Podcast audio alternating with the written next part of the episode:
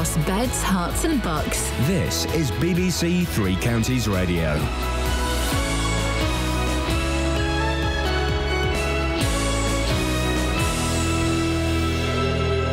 It's six o'clock. I'm Simon Oxley. The headlines Hertfordshire father to be sentenced for murdering his daughter, investigation after teenage boy injured during arrest, and Bedfordshire fire chief backing Strictly Star over fancy dress costumes. BBC Three Counties Radio. A man from Hertfordshire will be sentenced tomorrow after being found guilty of murdering his four year old daughter. Carl Wheatley was given custody of Alexa Marie just three months before he beat her to death. More from Carol Abercrombie. St Albans Crown Court heard that the 31 year old hit his daughter so many times that the bruises had merged into one across her body.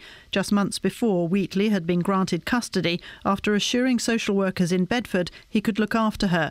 DCI Jerome Kent from Hertfordshire Police says the case has shocked everyone. It's a tragic case, and Alexa's family have been torn apart by the loss of that little girl.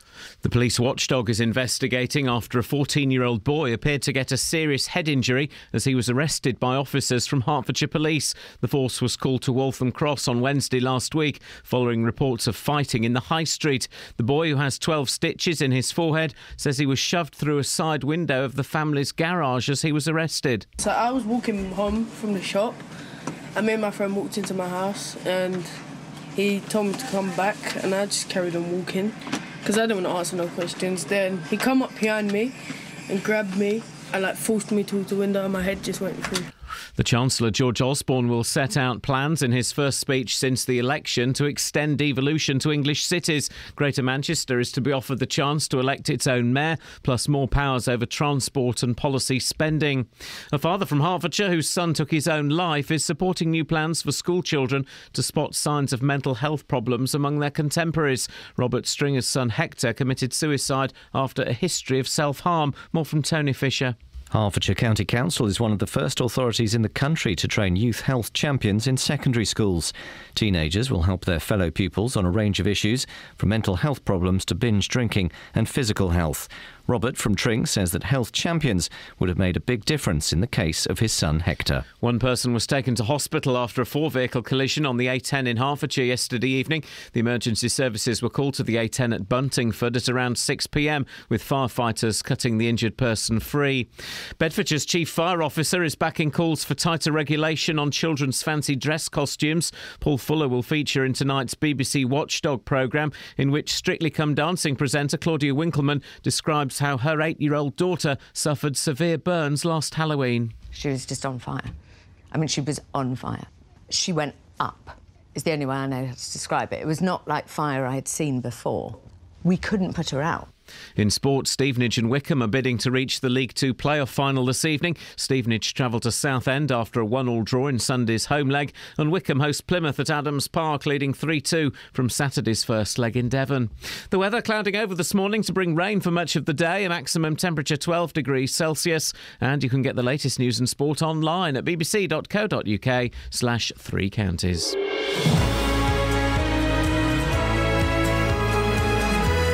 Thank you, Simon. Oh, I've not opened the computer that tells me what's happening on the show. Hang on one second. Bear, bear, with me. Bear with me.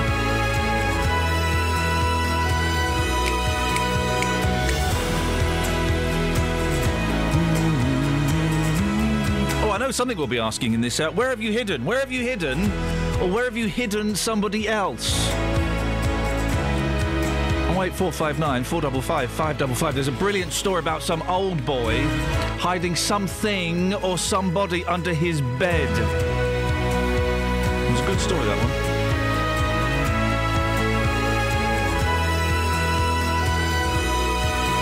Elsewhere on the show, police beef, helping hands, and talk to Dealey. He understands these things. Across beds, Herts, and bucks. This is BBC Three Counties Radio. By the way, guys, yeah, guess who got front row seats to see the Monkees in September? This guy. And I'm taking my five year old son with me. He's gonna cry and get upset, and we'll probably have to leave early, though, innit? Take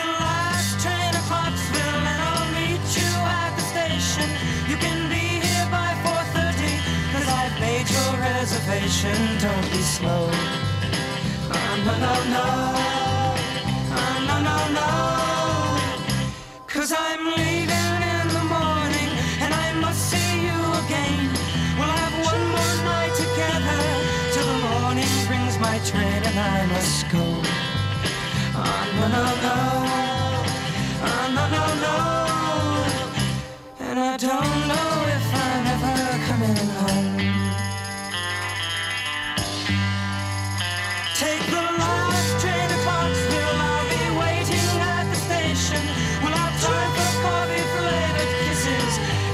Of conversation.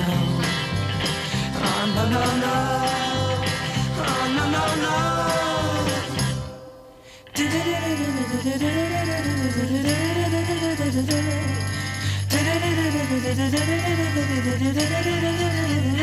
Take the last train to Clarksville. Now I must hang up the phone. I can't hear you in this noisy railroad station. All alone, I'm feeling low.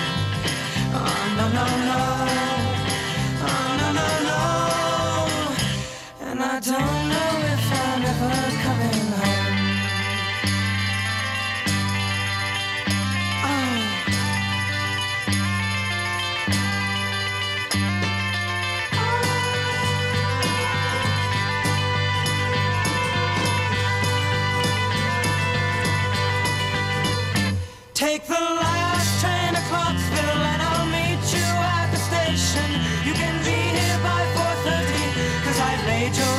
reservation. Don't be slow. Oh, no, no, no. Oh, no, no, no. And I don't know if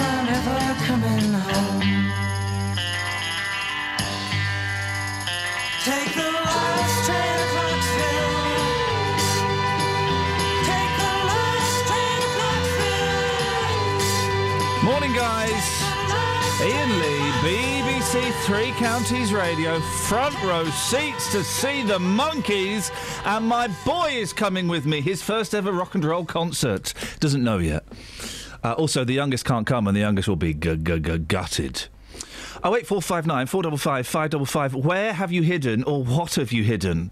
Uh, there's, there's a brilliant story in the paper about some old boy and what he's hidden under his bed. I'll tell you in a bit. But before that, horrible story. A Hertfordshire man has been found guilty of killing his four-year-old daughter in Hatfield. 31-year-old Carl Wheatley had been granted custody of Alexa Marie just three months previously. Uh, this is, you know, uh, uh, particularly un- unpleasant. Uh, Catherine, you've got the background. To this story. What happened? Yeah, Alexa Marie was only four. She died on the morning of March the 12th last year after being severely beaten by her father, who was said to have lost his temper. Um, she'd just been taken from her mother when she was very small. She'd just been taken from a foster family um, until very recently she was living with them. Her father fought for custody and managed to convince social workers in Bedford that he could look after his little girl. So they gave the green light for him to take over her care, and she went to live with him at his home in Queen Bee Court in Hatfield just three months before her death. Uh, there have been warning signs previously, hadn't there? Yes, there had. A court in court, the jury heard that Wheatley was given custody despite an incident before that decision was made. Um, on the 16th of November 2013, Alexa Marie told uh, someone that her father had slapped her. The social worker from Bedford Borough Council took the view that she was mistaken and that Wheatley had only touched her face and he'd not actually assaulted her. The court then granted custody to Wheatley. Um, what do we know about what happened to Alexa Marie on that morning in well, March? we, we know that a 999 call was made just after 9, 9, uh, 9 a.m. Um, that day. Um, this, he wanted the emergency services to come to his home. This was Wheatley that made the call. Alexa Marie at this point had already stopped breathing um, by the time paramedics and police arrived, and a post mortem showed she was covered in bruises. Professor Rupert Risden, who carried uh, out the investigation, said he'd never seen injuries like those suffered by the four year old. He found 66 separate bruise marks covering her entire body. The next details are most shocking. He said, as a result of the sustained, persistent hitting, it had released fat cells from her bloodstream, and that's what blocked her lungs. Uh, uh, court, what happened yesterday? Well, Wheatley had pleaded guilty to manslaughter on the grounds of diminished responsibility, and during the three weeks trial, his defence team said that he'd suffered from ADHD and autism. Um, the jury at St Albans Crown Court, however, rejected that and found him guilty of murder. And uh, uh, this is Detective Chief Inspector Jerome Kent from the Bev- uh, Bedfordshire, Cambridgeshire, and Hertfordshire Major Crime Unit speaking outside the court. They were horrendous injuries, um, very distressing for, for me and the officers to deal with. Uh, they are, without doubt, the most appalling injuries I've ever seen on a child. Um, and uh, it beggars belief how anybody would be able to cause that uh, or inflict that level of injuries on a, on a child of that age. The real motive around this is probably his own anger and his own frustration. Carl Wheatley was a very manipulative man.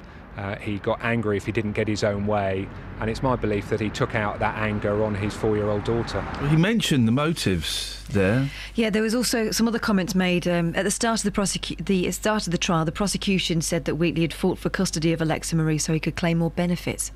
The court also heard that he was trying to get custody of a three-year-old boy who can't be named for legal reasons. Blimey. But the jury heard that Alexa Marie was subjected to systematic violence as soon as she moved in with her father, and when when he lost his temper. Um, uh, if guilty of murder, what happens next? Well, the trial judge Andrew Bright QC says he'll pass sentence tomorrow morning. It'll be a life sentence, and on Friday we'll find out how many years he'll serve in jail before being considered for parole. That's enough of that, I think, isn't it? Awful. Just a terrible, terrible case. That's a horrible. I mean, we were talking about that throughout the morning, but that's uh, that's particularly horrible. Let's have some of this, shall we?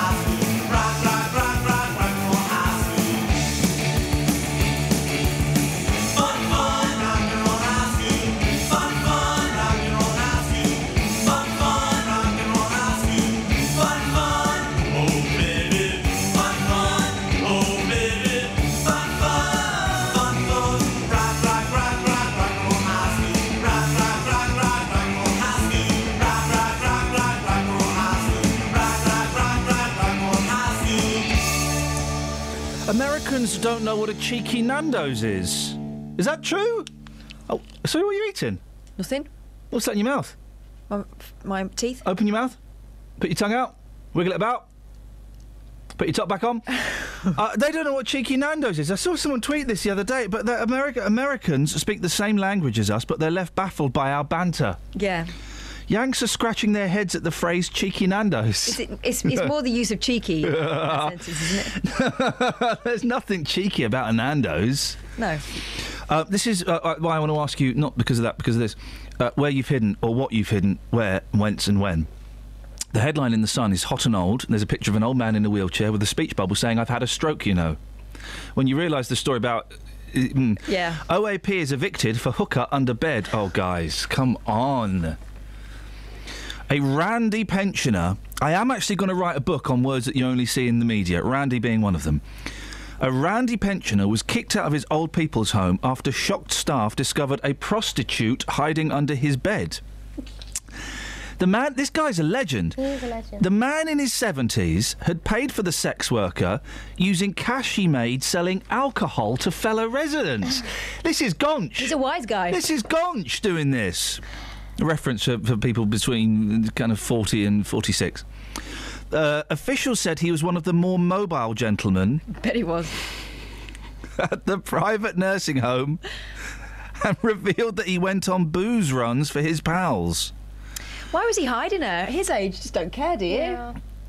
so what? Oh no. When officials in Philadelphia learnt of his activities, they cut Philadelphia, of course, home of the cream cheese. They uh, learnt of his activities. They cut his housing subsidy, and he was forced to move out. He's had a stroke, you know. Don't think that's a medical stroke. Uh, it's a very simple question. 08459 455 555. Where have you hidden? What have you hidden? Have you hidden any? If you've hidden, if you've ever had to say to somebody, quick, get in the wardrobe. Uh, I, the 08459 455 555. That, that's, the, that's the golden call. You know, you get idiots that come and tell you how to do radio every now and then. What you're after is the golden call. It's a nonsense phrase, but today it actually applies. The golden call will be somebody phoning up saying, Yeah, I told somebody, quick, hide in the wardrobe. I had to hide someone else's boyfriend once. Just remembered. Oh, Catherine, don't go anywhere. Travel news for beds, cards, and bugs. BBC Three Counties Radio. In Royston on the A1198, the Great North, the Old North Road, there's flooding there because the water mains burst between the Royston bypass the A505 and Chestnut Lane at Kneesworth. So police are wanting to approach that with care because there's water all over one side of the road. In Hitchin on Cambridge Road, there's some temporary traffic lights at Walsworth Road which could cause some delays. And in Hemel Hempstead on Leighton Buzzard Road, there's roadworks at Gadebridge Lane. On the train departure boards, there's no reports of any delays so far this morning. That's Samantha Bruff, BBC Three Counties Radio. Thank you, Sammy. 6.16. Uh, it's Thursday, the 14th of May. I'm Iain Lee. These are your headlines on BBC Three Counties Radio. A man from Hertfordshire will be sentenced tomorrow after being found guilty of murdering his four-year-old daughter. The police watchdog is investigating after a 14-year-old boy appeared to get a serious head injury as he was arrested by officers from Hertfordshire Police. And Bedfordshire's chief fire officer is backing TV presenter Claudia Winkleman's calls for tighter regulation on children's fancy dress costumes. BBC Three Counties Radio.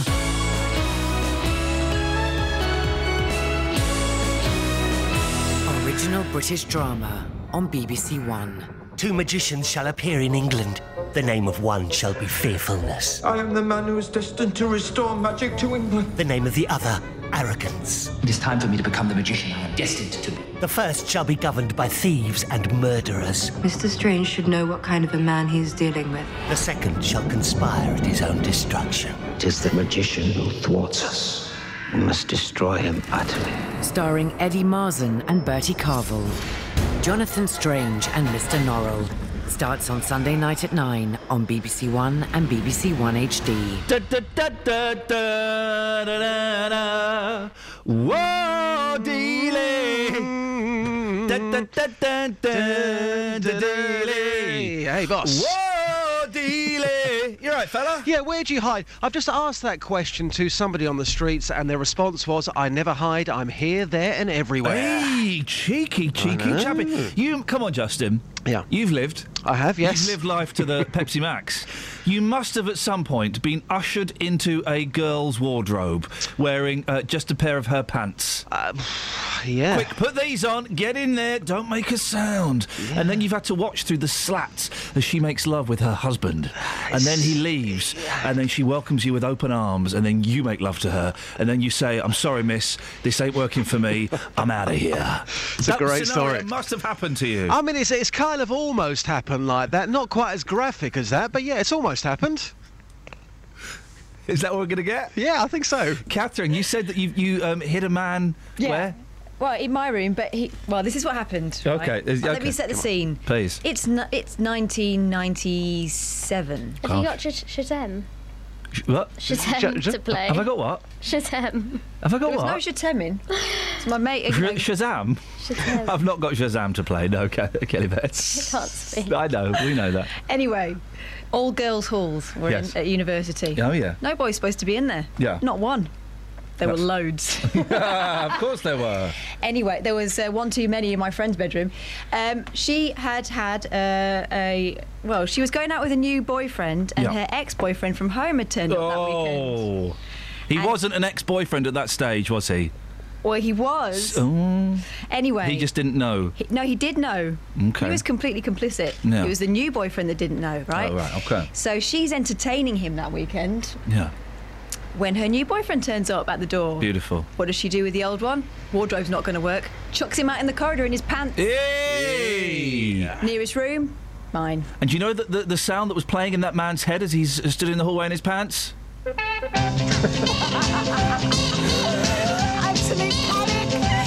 Where do I go? Calf, calf, let me in. We did it, pants? He's turned up. George has turned up. You better come in here. Meanwhile, next door, George and the young lady. It is all um. and in your room. George is uh, getting a bit of that though, so. Um... but Catherine's room is full of. Uh, outrageous! I was the mate who had a succession of teary boys coming from her room to mine. They were Having teary? been used and abused. Oh, isn't that sexy? Justin. Beautiful story. Do, you reckon you can get anything out of that in the streets in the first hour? What have you ever hidden in a wardrobe? I think the question was: Have you ever hidden in a wardrobe if you've been with a lady and her husband comes back and you have to then watch her make love to the to the man again? You then come back out and leave the house. Is that the story? Yeah, why okay, not? yeah, it's a great story. And do you know what? we'll probably find somebody as well. Justin, stay there. I'll talk to you after this.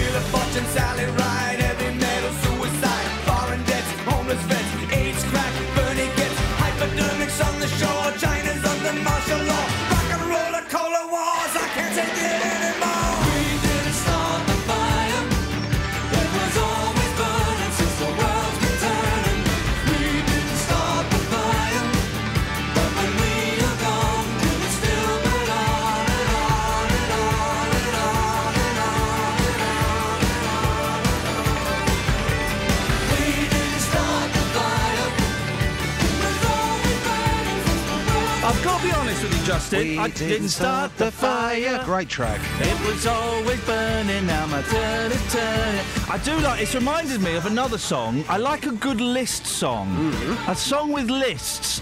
That, and we're going to play this in a bit. REM, it's the end of the world as I know it. Ah, and I shout. feel fine. Double five five double five. We can do the specific. Have you ever told somebody to go and hide in a wardrobe, or what have you hidden and where have you hidden it? Please. Oh eight four five nine four double five five double five. Now on to slightly more serious things. Police watchdogs have been called to investigate claims that a 14-year-old boy suffered a head, in- head injury while being arrested in Hertfordshire. The boy's family claim he was shoved through a window in the course of an incident in Waltham Cross last Wednesday. Uh, Justin's got more on this. What do we know? Well, Hertfordshire police were uh, responding to reports of a fight. Uh, this was in Waltham Cross High Street, and this was last Wednesday. And somebody actually recorded the moment the boy at the centre of this very serious allegation was arrested.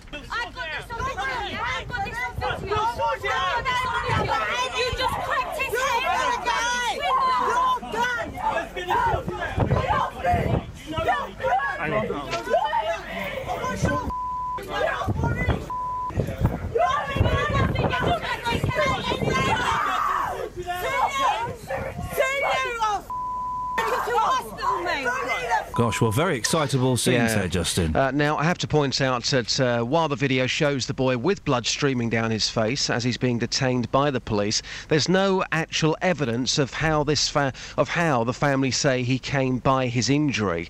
Uh, they claim that he was shoved through a window by arresting officers, but again, if you look at the video, uh, no clear evidence of that on the video So you don't, you don't see that happening. No, you, see you see you see a scuffle, and then what, what you see is the boy coming out with, with blood Okay. down his face. Here's what the 14-year-old boy told our reporter Tony Fisher. And we're by the side of the garage Mhm. where you say police shoved your head into the window, causing this gash on your head. Yeah.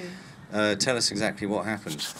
I was walking through through my gate and uh, they come up behind me. You were coming back from school, were you? Uh, no, no, I came back from college, and I saw my friend in Wolverhampton Cross, and we walked through, and the guy asked me a question, and I just carried on walking, and he grabbed me from behind and launched me towards the window, and my head went through. Into this window here. Yeah. And what, what- did he say anything before doing that?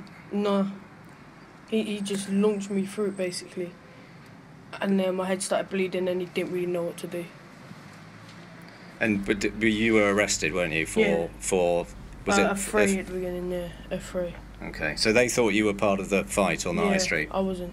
Because they dropped the charges at the end.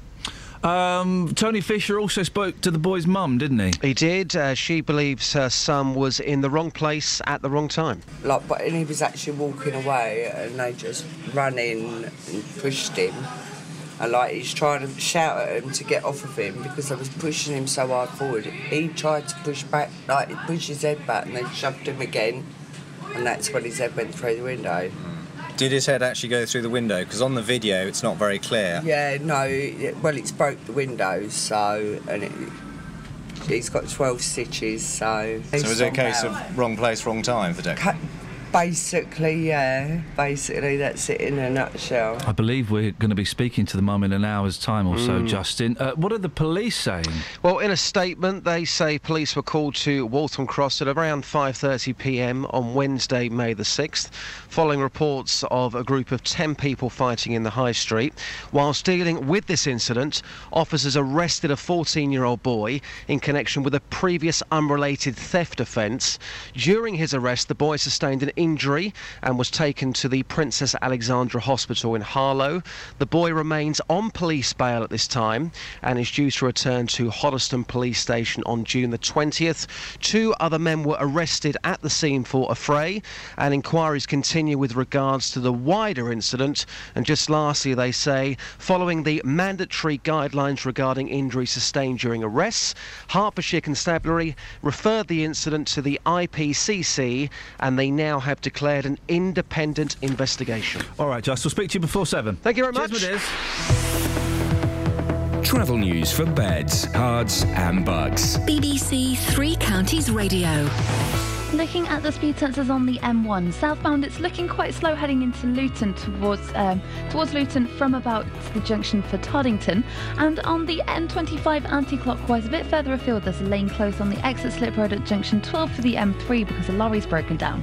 In High Wycombe, it's still quite so far. On Marlow Hill, there's temporary traffic lights by the leisure centre, and so that could cause some delays. And in Milton Keynes on the A509 between at junction 14 for Milton Keynes on the M1. There's maintenance works going on at the Northfield roundabout, so that could also cause some queues. No problem showing up on the train departure boards. Samantha Bruff, BBC Three Counties Radio. Across beds, Herts, and Bucks. This is BBC Three Counties Radio.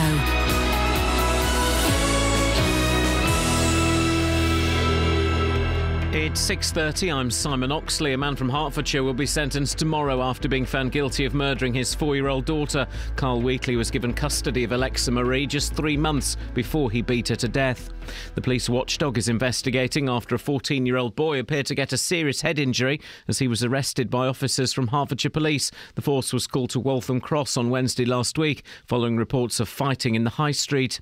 And Bedfordshire's chief fire officer is backing calls for tighter regulation on children's fancy dress costumes. Paul Fuller will feature in tonight's BBC Watchdog programme, in which Strictly Come Dancing presenter Claudia Winkleman describes how her eight year old daughter suffered severe burns last Halloween. Three Counties Sports. BBC Three Counties Radio.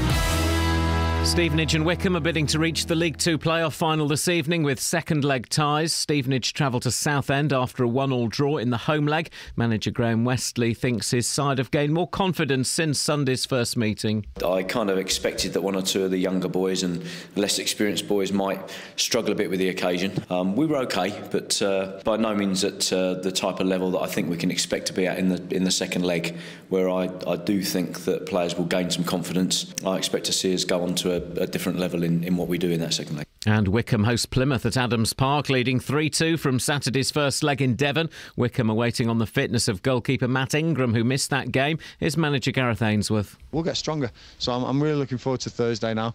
1 0 to Wycombe going into the next leg, and uh, I'd have took that before the game.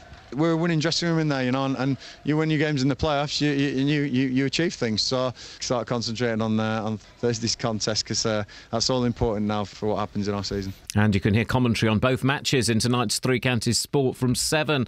Holders Real Madrid are out of the Champions League after losing their semi final to Juventus. It finished 1 all in Spain last night to send Juventus through 3 2 on aggregate. They will meet Barcelona in the final.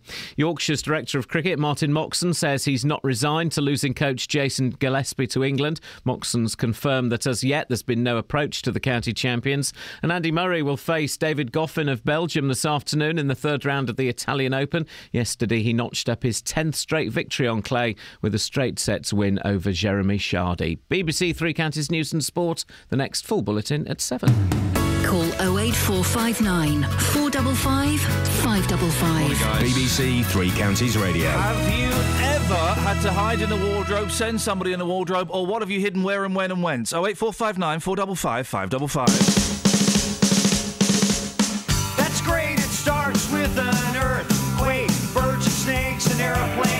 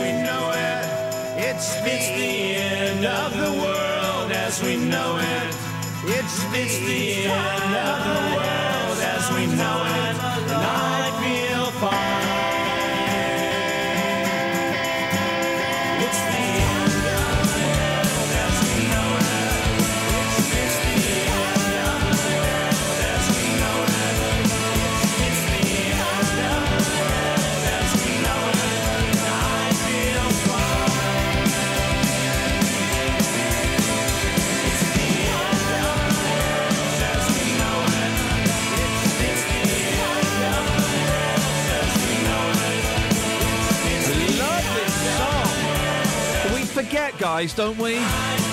Because of um um. Because of what's the frequency, Kenneth, and um, what's that really slow?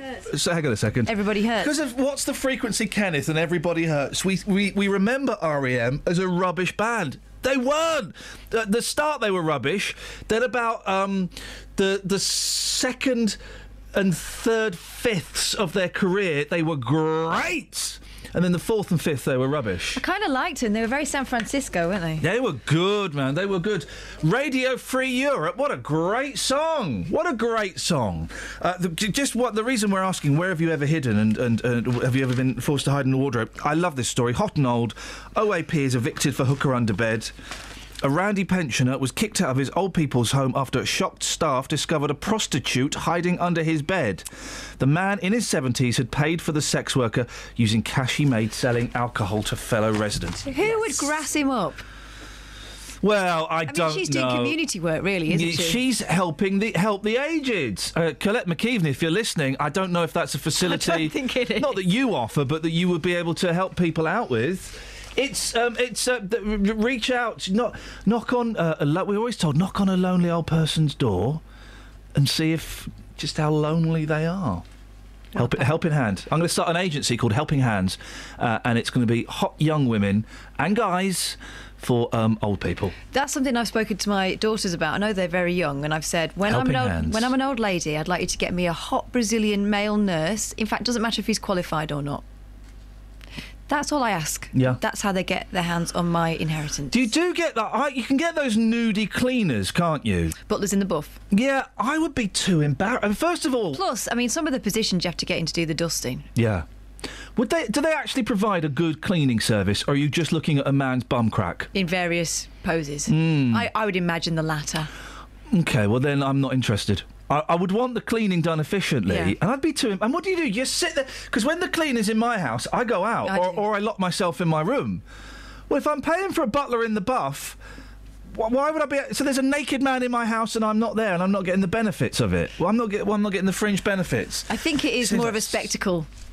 He wears spectacles, does he? I'm sure he'd do whatever Here's he the punchline. Where? Oh. Yeah.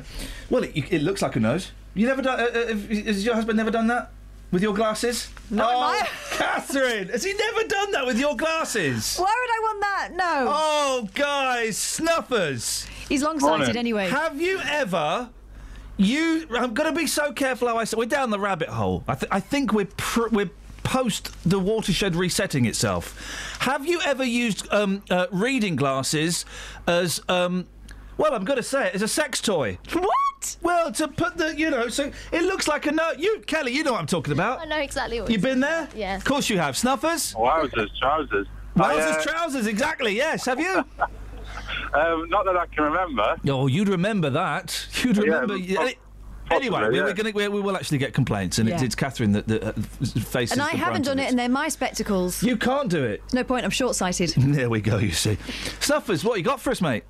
Um, so um, I I was about uh, 15 or 16, and we were uh, I was 15, I think, and we were living up in Northumberland, and and really small village, and I was down at my girlfriend's house, and uh, and basically her it, it was about four or five o'clock in the afternoon. Yeah. And her her parents came back, yeah. and so she basically told me to get under the bed, Oh. which I. I carry a lot of timber, so it wasn't really the easiest thing to do. But anyway, I, Well, hang on. I- what timber? You mean you mean you're a big lad? D- Physically, Yeah, your, your body I'm- is big. I, I, I enjoy carrying my, timber. I enjoy my porridge. Good lad. Thank Um, you. Well, hang on. so we, that, uh, doesn't, that doesn't clear things up. Right, go on. so I, uh, I basically squeezed, squeezed under the bed. She went downstairs, and I couldn't really hear what was going on.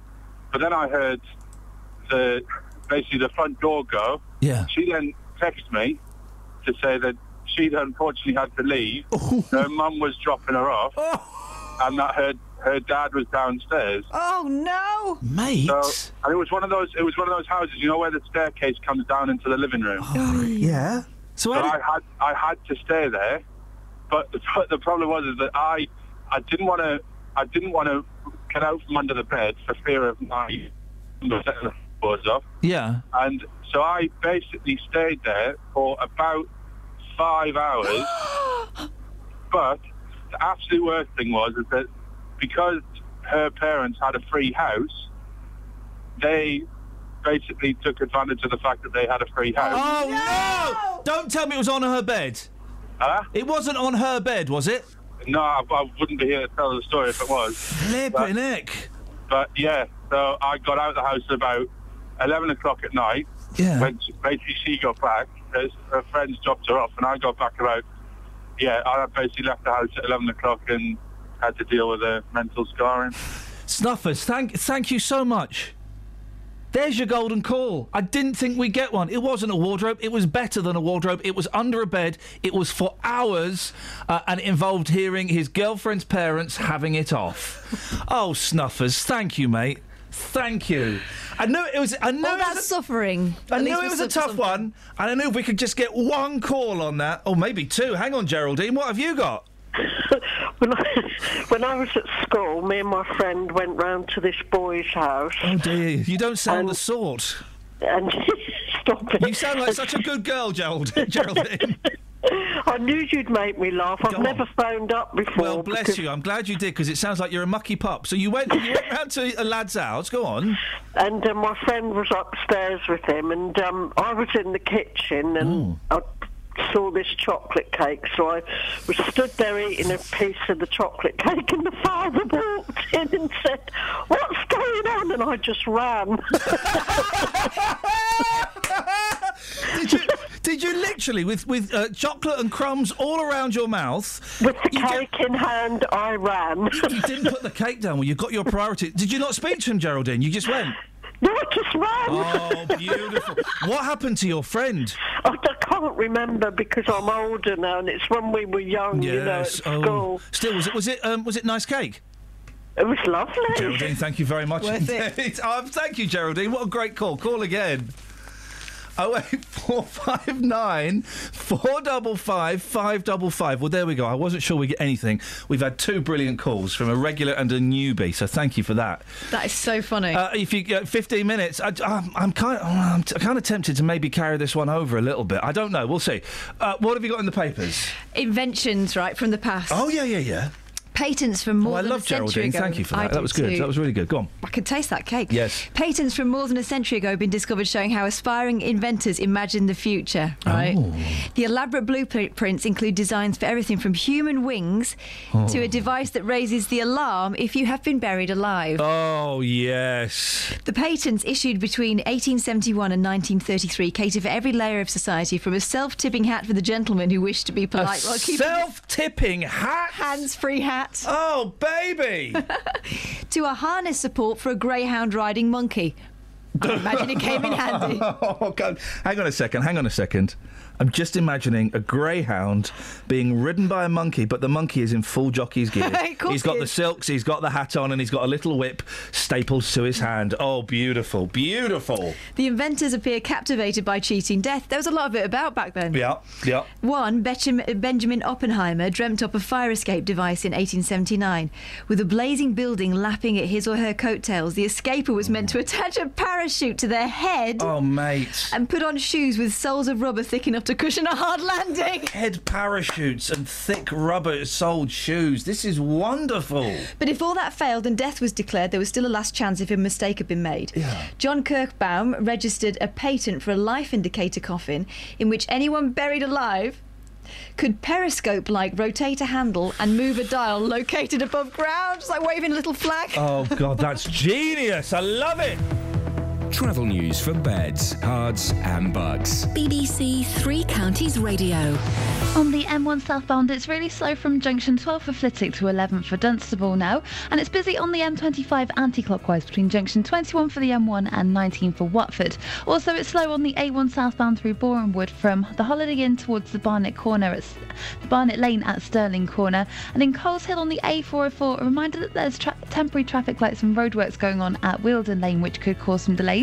Also, further afield, if you're heading north on the A1 this morning, it's close between Grantham and Newark because of a serious accident between the A52 and the A46, but it is affecting both directions. Samantha Bruff, BBC Three Counties Radio. Thank you, Sammy. 6.47 or thereabouts. It's Thursday, the 14th of May. I'm Iain Lee. These are your headlines on BBC Three Counties Radio. A man from Hertfordshire will be sentenced tomorrow after being found guilty of murdering his four year old daughter. The police watchdog is investigating after a 14 year old boy appeared to get a serious head injury as he was arrested by officers from Hertfordshire Police. And Bedfordshire's chief fire officer is backing TV presenter Claudia Winkleman's calls for tighter regulation on children's fancy dress costumes. Let's get the weather. Here's Elizabeth. Beds, Herts, and Bucks weather. BBC Three Counties Radio. Hello, very good morning to you. It's going to be a dry start to today. There will be quite a lot of cloud around, perhaps a bit of brightness just towards eastern areas of Hertfordshire through this morning, perhaps. Um, but it won't be too long before we start to get some rain creep in from the southwest. It probably won't be uh, be across us until we get to around about lunchtime, perhaps just after for those eastern areas. But once it starts raining, it probably won't stop for the rest of the day. Possibly some heavy bursts of it at times too. Now we're looking at temperatures today, um, down on yesterday, only up to around 10 or 11 degrees Celsius. So quite a wet afternoon in store for many of us. The rain sticking around perhaps into tonight's rush hour and then gradually clearing away. The skies will clear overnight tonight. It will feel quite chilly probably. Temperatures in the towns down to 5 or 6 degrees, but cooler than that, of course, in the countryside. And tomorrow, a dry day once more. We'll see some brightness, some spells of sunshine, and the winds will be nice and light too, and mostly dry over the course of the weekend. Quite a bit in the way of cloud, just a bit cooler and breezy, but still some sunshine around. I hope you made most of the sunshine yesterday because there won't be too much of it around today. That's the forecast. It's people. Let's talk. Let's talk to each other. It's people. It's let's talk. It's people.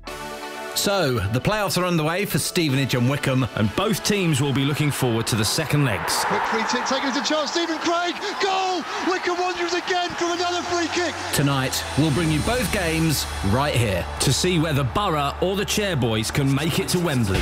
Parrott looks up. Shot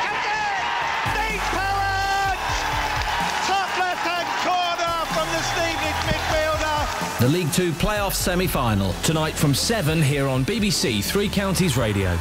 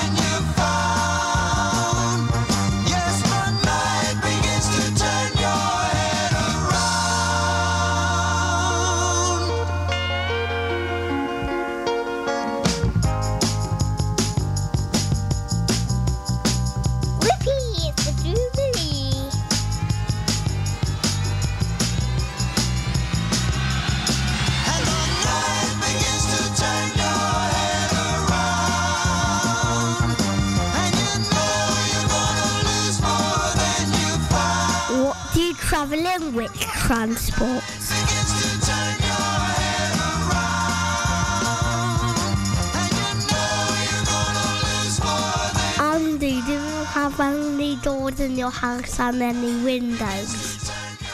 It's a good question, boy. It's a good question. Uh, d- d- d- get get that story in a second about the um, the, the mobile phone. Alan's in Luton. Morning, Alan. Morning, how are you? Yeah, good, thank you, mate. What have you got for us? Well, listen, I've got a funny story. Listen, I was going out, I met some girl, and uh, her brother didn't really approve of me going out with her. No, Anyway, yes. so we, we sort of dated her, and her, her and her brother shared a house. Yeah. Anyway, one night we went round her house, and I stayed at the house. Obviously, you do what you do, but in the middle of the night, I got up and went to go to the toilet. Yeah, well, yes. hey? Yeah. I went to go to the toilet, and as I come out of the toilet, I went into the wrong bedroom and got in bed with her brother. At what Uh, point did you realise it was him? Yeah, how far? No, well, like, you know when you go around someone's house, you, you lose your you bearings. You, you, you lose your bearings. So I got in bed, with, you know, I got in bed with her brother. You know, what I mean, with a big hand stuck at twelve o'clock, and oh my god, I, He- he, he he, he, he means literally his hand. Just to, thank you, Alan. He meant his hand. Justin. Yes, yes. He meant his hand. He did. He did. Okay. Thank you, uh, Alan. Nice one, out. Alan got. Uh, did Alan? We, we who got beaten up in that story, Kelly? Alan. Alan did. Okay. Well, he had his big hand stuck at twelve o'clock. That's fighting Why would you put your hand up in the air like that? Fighting talk. I don't understand. Blimey's a close one, just. Very close. Um, we, we, we can uh, always happy to take your calls on uh, ever uh, uh, ever got into uh, ever gone through the wrong door, ever been in the wrong room, ever got in the wrong bed. Oh eight four five nine four double five five double five. Uh, always happy to take those stories. Justin, the question this morning is: has, has someone ever said to you, "Quick, get in the wardrobe"? I don't know if you heard. It was Geraldine and Snuffers, wasn't it? Yes. I don't know if you heard their calls. Brilliant calls. I was on the streets. Oh, mate, one, it's worth playing back. Snuffers, um, irregular. Geraldine, first time caller.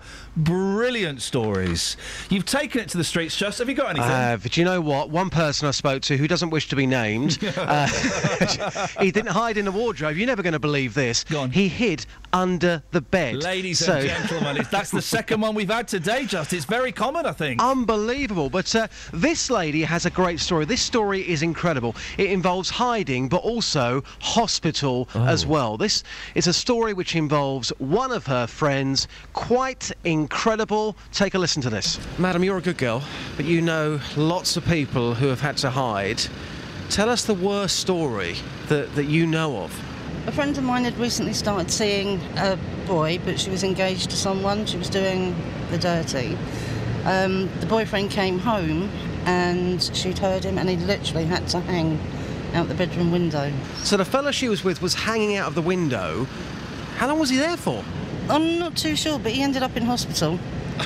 Come on, you're winding me up. Uh, he ended up in hospital. He couldn't grip and dropped. And he fell? Yeah, broke his leg. So if he broke his leg, surely that must have meant then the fella she was with, he- he knew about it. No, he lay there. No, he just lay there until the partner, the boyfriend went, and Oh. then she realised, went down, called an ambulance, and went with him to the hospital. Oh my God. He couldn't grip. There you Oh, go. if you if you missed that, guys, that's in the podcast. he couldn't grip. Catherine, I see we've got another caller coming up. Do this. This is a brilliant story, Just. Have a listen to this. A doctor left his mobile phone in a woman's abdomen after delivering her baby by C-section. Ladies and gentlemen, I mean, come on. How did she find out? Hanan Mahmoud Abdul Karim, 36, had the successful proce- uh, procedure at a private hospital before coming home with her son, who was born weighing a whopping 10 pounds, Hey, 5 big baby.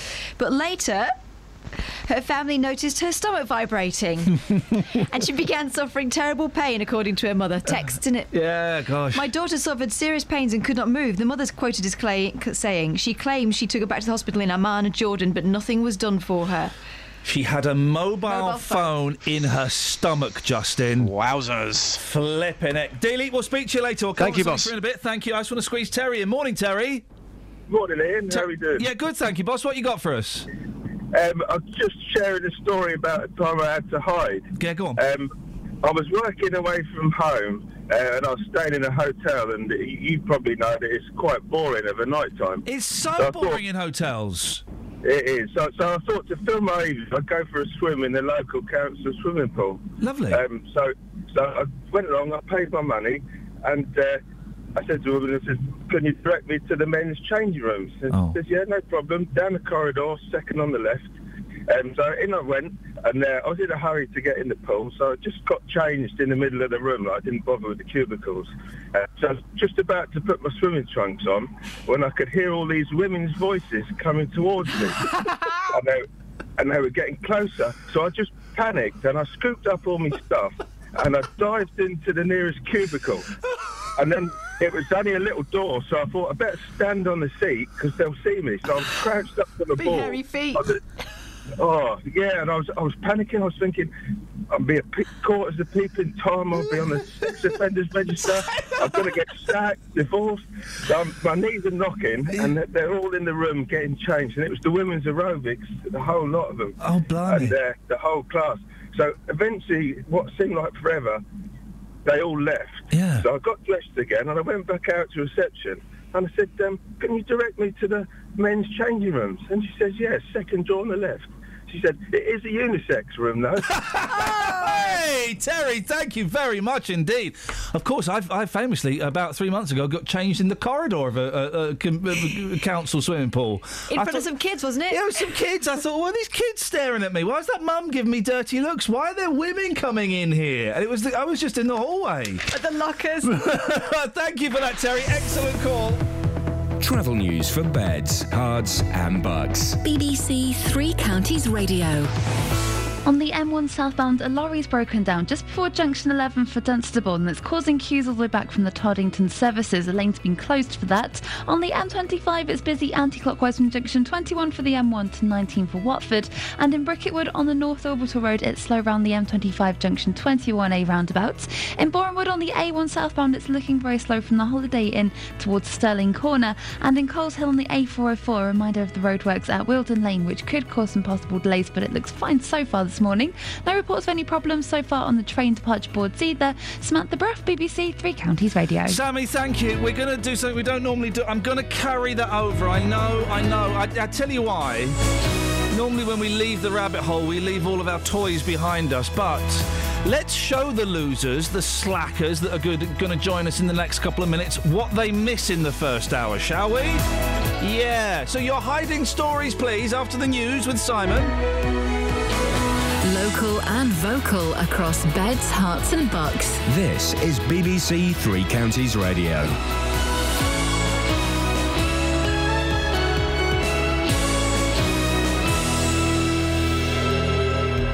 It's seven o'clock. The headlines Hertfordshire father to be sentenced for killing his daughter. Investigation after teenage boy injured during arrest. And Bedfordshire fire chief backing Strictly Stars safety call.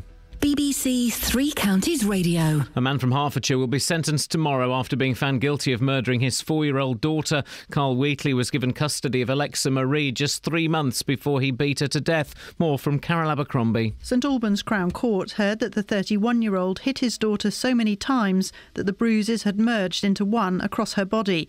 Just months before, Wheatley had been granted custody after assuring social workers in Bedford he could look after her. DCI Jerome Kent from Hertfordshire Police says the case has shocked everyone. It's a tragic case, and Alexa's family have been torn apart by the loss of that little girl. The police watchdog is investigating after a 14 year old boy appeared to get a serious head injury as he was arrested by officers from Hertfordshire Police. The force was called to Waltham Cross on Wednesday last week following reports of fighting in the High Street. The boy's mother says he received 12 stitches in his head after being shoved through a side window of the family's garage. I like he's trying to shout at him to get off of him because I was pushing him so hard forward. He tried to push back, like he pushed his head back, and they shoved him again, and that's when his head went through the window. He's got 12 stitches, so.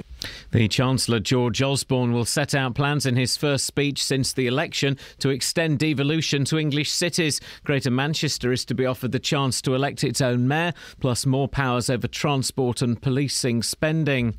A father from Hertfordshire whose son took his own life is supporting new plans for school children to spot signs of mental health problems among their contemporaries. Robert Stringer's son Hector committed suicide after a history of self harm. More from Tony Fisher. Hertfordshire County Council is one of the first authorities in the country to train youth health champions in secondary schools.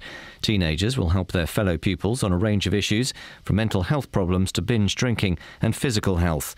Robert from Tring says that health champions would have made a big difference in the case of his son Hector. One person was taken to hospital after a four vehicle collision on the A10 in Hertfordshire yesterday evening.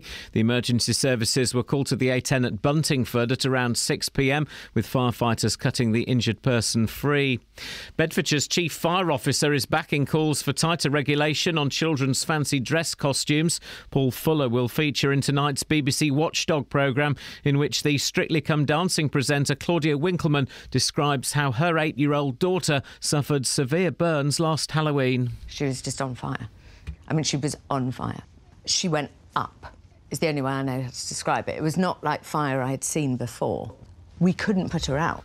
In sport, Stevenage and Wycombe are bidding to reach the League Two playoff final this evening. Stevenage travel to Southend after a one-all draw in Sunday's home leg. Wycombe hosts Plymouth at Adams Park, leading 3-2 from Saturday's first leg in Devon.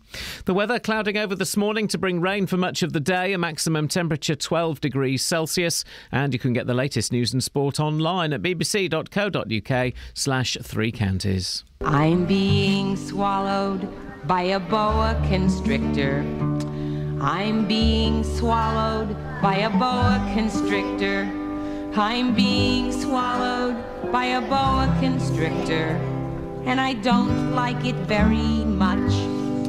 Oh no, oh no. He swallowed my toe, he swallowed my toe. Oh gee, oh gee. He's up to my knee,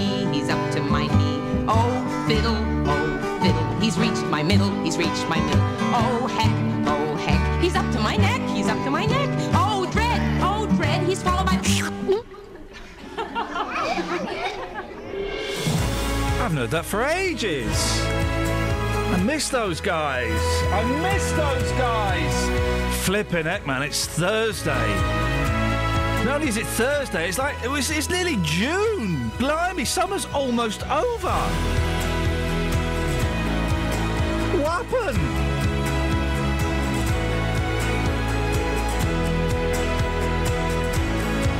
Anyway, lots to talk about on the show. We're doing something we don't normally do. We're doing it for you guys that have just tuned in now. The first hour is an exclusive little club. We go down the rabbit hole. What happens in the first hour stays in the first hour, usually. But today, we're going to let you lot, you slackers, you part timers, you zero hour hour contract listeners. We're going to let you uh, come down the rabbit hole with us. We've been asking in the first hour has anyone ever said to you, or have you said to someone, quick, get in the wardrobe? All comes from a brilliant story about a pensioner in a care home, sold booze to other pensioners. With the money he made from that, he hired a prostitute, and she was found hiding under his bed. Your hiding stories, please. 08459 455 555. Across beds, Herts, and Bucks. This is BBC Oh, Yeah. Three Counties Radio. Yeah, mate, it's Texas.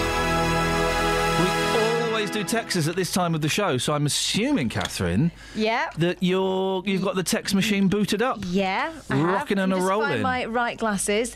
You've got your glasses on, mate. You only bring one oh, pair of glasses well, I in. couldn't find them. Here we go. Oh yeah. We can Uh, do hiding stories. We can carry that over. Oh, I've just got a YouTube thing.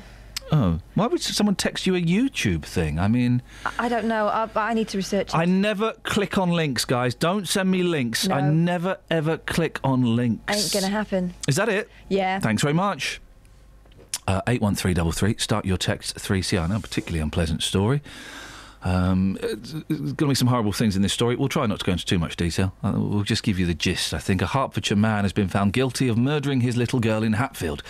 Uh, he'd only been granted custody three months previously. Four year old Alexa Marie Quinn died after being beaten by her father, 31 year old Carl Wheatley. The jury rejected the defence's claim that he was not guilty on the grounds of diminished responsibility due to multiple mental health disorders. Well, Wheatley's due to be sentenced tomorrow. Joined now by Tom Rahilly, who uh, is the head of strategy at the NSPCC. Morning, Tom. Good morning. Uh, a particularly unpleasant story. We're not going to go too much into, into kind of the specific details because it's thoroughly unpleasant. But this uh, little girl had been in, uh, in, in social care. And uh, uh, her dad had convinced uh, the, the authorities that he was responsible and was the right person to look after. What kind of measures are put in place to protect kids in that situation? Um, this is, as you say, a particularly horrific case marked by extreme levels of violence against this uh, defenceless child and, and shows the clear need to improve the decision about uh, whether it's right for a child to return home from care. Um, obviously, that's a judgment that uh, social workers uh, make, and um, if that child has been in care as a result of a court order, has to uh, have the, the approval of the court. But what our work shows is that there is a need to improve that assessment, improve that decision about when it's right and when it's safe for those children to return home from care. And too often we see a lack of work uh, with parents whilst that child is in care to tackle the problems and the reasons why the child came in, and a lack of follow-up after the child uh, returns home. So actually, some of the risks aren't spotted or identified. Well, Tom, how do you make it more secure? Let, let, us use me as an as an example, because uh, you know, I, I, I, my kid goes into care. Uh, and I've got violent tendencies. But every time the social worker comes around to meet me, I say, oh, "Listen, it's fine. I've been on anger management. I'm absolutely fine." I want. It, it's very easy to lie, isn't it? I mean, you, you're not going to fly into a rage every time the social worker comes around. How do you kind of get beyond that? Um, you know, that, that that that kind of facade that people can put on. So the most common outcome, the most common reason for children coming into care is abuse or neglect, um, and that is, you know, often driven by a range of factors. But still, too often, we're seeing the parents not receiving uh, help to address those problems. So, for example, there was a piece of research done by the University of Bristol that showed that 45% of children who were returning home in their study um, were doing so where there was a drug or alcohol problem in the family, but only 5% of those parents had received support to tackle that drug or alcohol problem. So, you know, those are cases where actually we should be really questioning about why those children are returning home. If, if parents haven't changed that behaviour, if parents haven't been given the help to change that behaviour, then um, are we making the right decisions about whether it's safe to return these children? Um, in some of those cases, we also see signs that could be acted upon, but too often uh, the support that's provided, the relationship between the social worker and the family stops very soon after that child returns home. So even where those signs are there, even where help could uh, be provided to make that uh, that placement back at home safe and secure. The relationship isn't there with the family to being able to st- do that. Right. Who, whose fault is that then? What's the problem? Is it is it lack of uh, uh, finances for the social services? Is it lack of training? Is it naivety from the social workers? What, what, what could be tightened? There are extreme pressures on social work caseloads, and, and I think some of this is driven by uh, the amount of work that they have to do, and and therefore, uh, it, you know, the, those cases are closed. Um, but uh, some work that we've done shown actually not only is uh, is the kind of harm that happens to children incredibly damaging for those children. It's incredibly expensive. Um, these failures cost an estimated 300 million pounds a year, whereas actually providing some of that support, we estimated costs only 56 uh, million. So it's clearly that money can be saved there. Um, but we need to make clear uh, whose responsibility this is. Too often, the responsibility for the transition from care through to home can fall through the gaps. There have been recent changes, um, strengthening the assessment and making sure that that decision is made by a nominated officer within a within a council. But still, the practice needs to improve. Uh, we hear, uh, you know, all too often the, the, the tragic stories where, um, uh, you know, children have been seriously injured or killed by parents because perhaps of, of failings in the, the, you know, by social workers or the social care system. But we, we don't hear about the successes, do we? And, and there are a lot of, of, of amazing successes. That, that, you know, this is. I, I hope I'm right in saying that, that situations like this, are, you know, are the uncommon end of things. Absolutely. Um, social workers have an incredibly difficult job and do an amazing job day in, uh, day out. And, and what we're calling here is for support to help them do that job even better. Um, there, there is a need to improve outcomes for children who return home from care, but there are many cases where, with the right support, um, a child living back uh, with their family is the right thing for them to do. It's in their best interest, and they are in safe, secure, and loving uh, placements with those parents.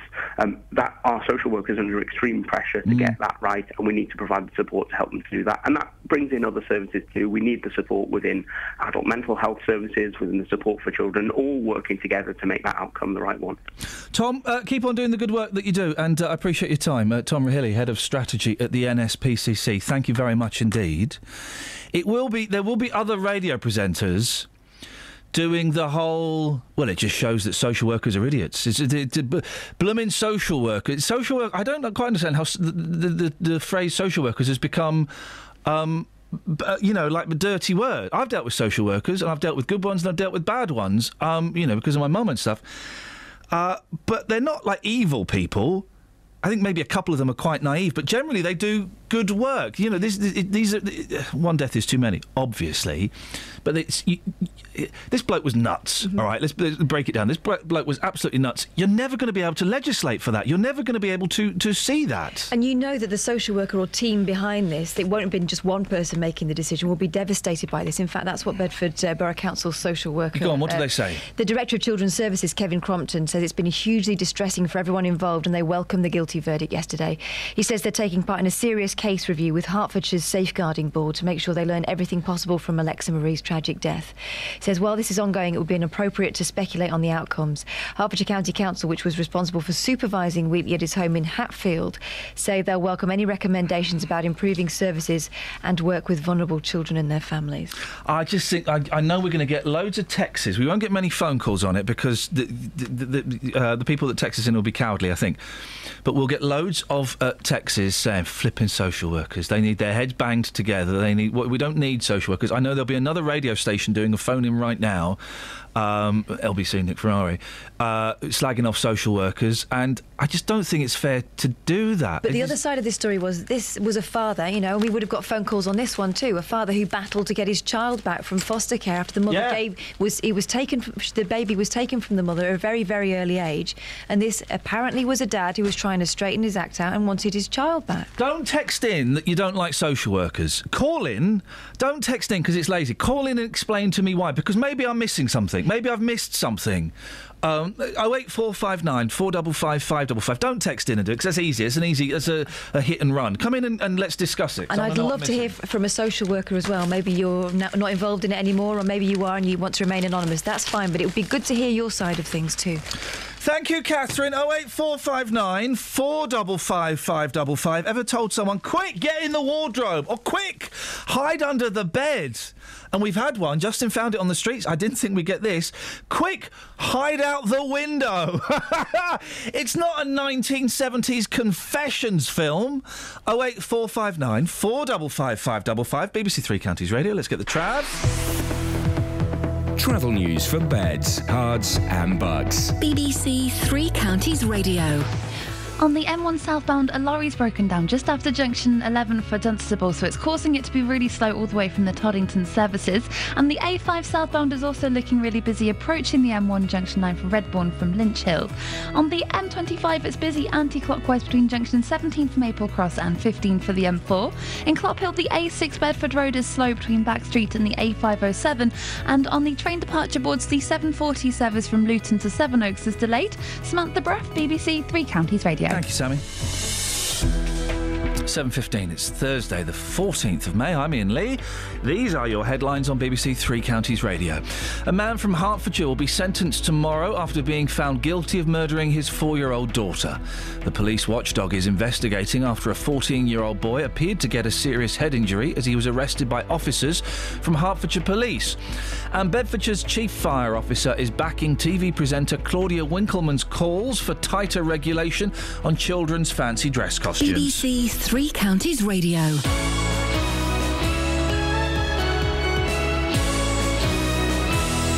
So boobs is not news.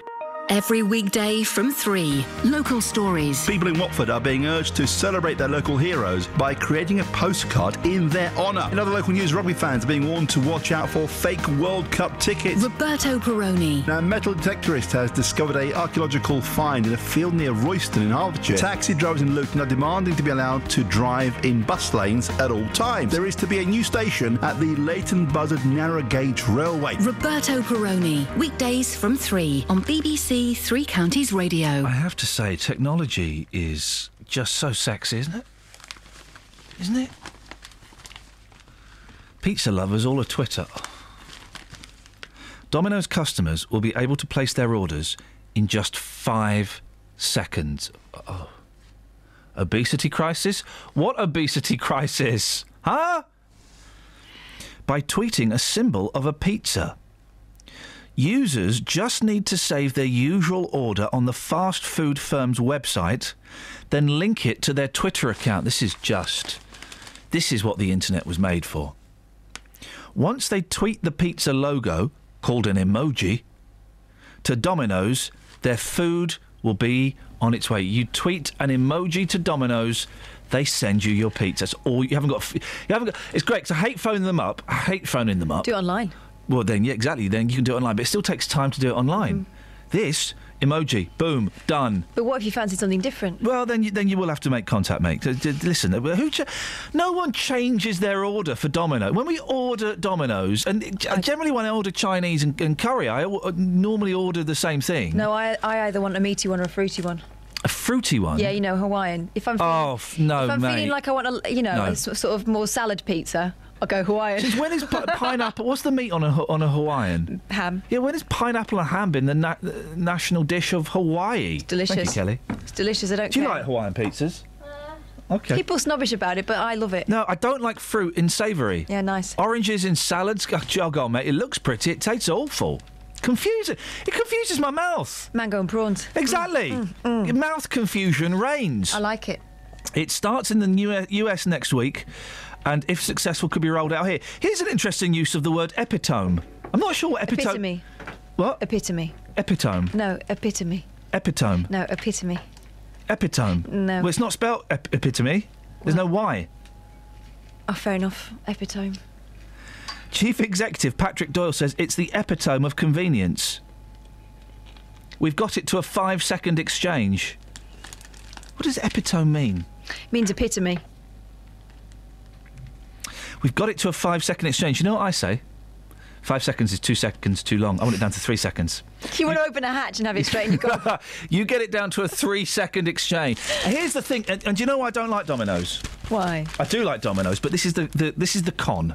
They con you, and I can say this without fear of being sued because they're probably not listening. Uh, you know the online you follow your order.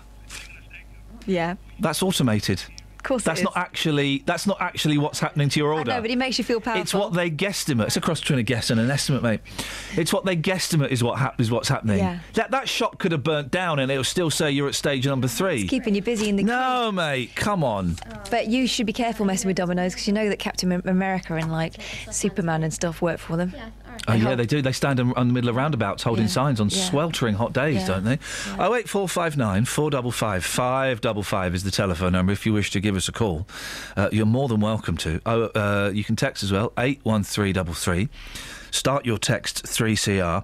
They can tell whether you're going to die early or not by, by, by how you do a handshake.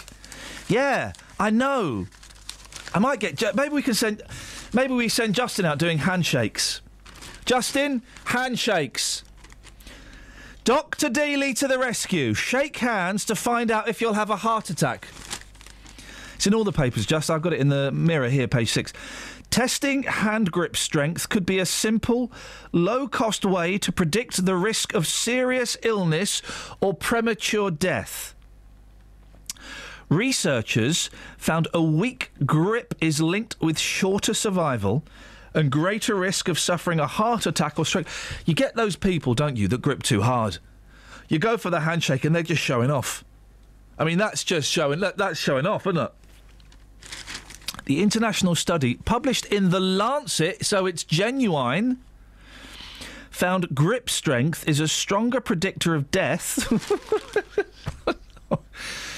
grip strength is a stronger predictor of death, I thought so, than um, blood pressure.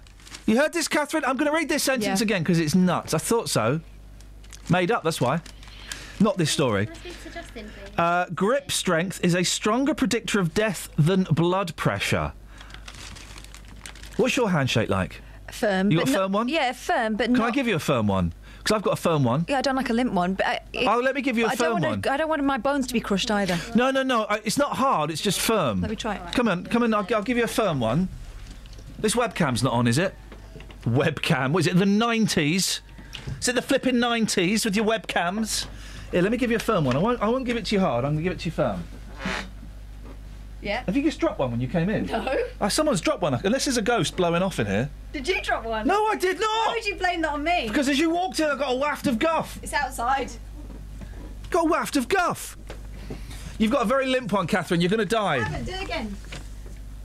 Do it. Right. Do it What are you doing that? Oh, what are you trying to? Ow! What? Are you, ow! Yeah. You like that? No, I don't. That's that's my hard That's one. too hard. Yeah. Shall I? Do you know what I really don't like? Yeah. Oh, what I don't like as well is to come here, the power shake, right?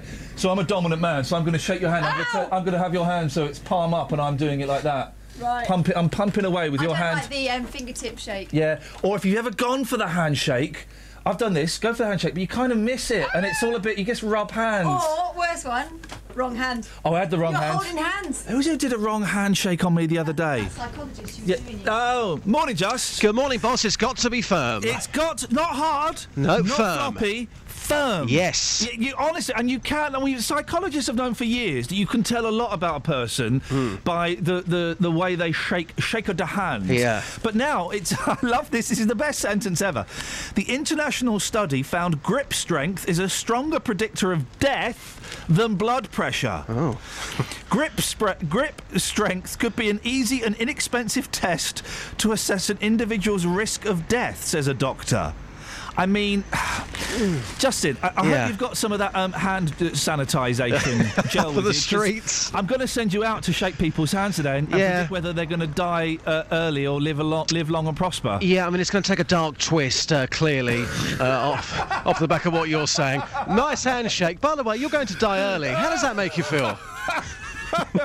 I'm going to leave it to you Yeah. to phrase it in a way that is. Once, years and years ago, right? And you, I, I did a t- I used to do a TV program called The 11 O'Clock Show, and I used Mm. to go out and do what you do. And I, I hated going out. I, I, don't know how you do it every day. I hate it. Oh, come on, you were great at that. was Come on. All right, I was good, but I didn't like it. But we went out, right, with a story that we had. We'd go out and do silly stories. And one of the stories was that the world was going to end in six billion years, right? That, that something was going to hit the world in six billion years. Scientists have predicted six billion years the world was going to end. And of course, when we go out in the streets, Justin, we, um, we, um, we choose people that we think VFs. You were so clever then with that, weren't you? We choose people that we think will give us an answer that we'd like to hear. People that look chatty. People that look chatty, that's Yeah. it. Uh, generally because they're chatting to themselves. and we went up to one woman and we said, Good morning, madam. Uh, we just wondered what you, your thoughts were on this story. The world is going to end. What? The world is going to end. What, what do you mean? The world is. Scientists have predicted the world is going to end. She burst into tears. Just she, bu- an old woman. She burst into tears, and I, and I, I, did have a conscience then, and I was going, no, no, no, no, no, no. In six billion years, six billion years. What about my? She's going. What about my kids? I said, no, six billion years. What about my grandkids? And she was in floods of tears, mate. I would love to see that. Have you got that somewhere? Um, did we? I think we. Do you know what? I think we did use it. I, I think you probably would have done Channel because. four, late nineties. Yeah. Yeah, yeah. So I I'll take this one to Yes, the streets. I mean, I, I've always been of the opinion if you're a man, if you're a geezer, Yeah. you need to have a real firm handshake. That, that there's somebody who is in a position of power locally who has got quite possibly the worst handshake I've ever known in my life, and straight away I judge that person based on their handshake. Gavin Shuker or Olly Martins? uh, no, no names. Olly Martins. No names.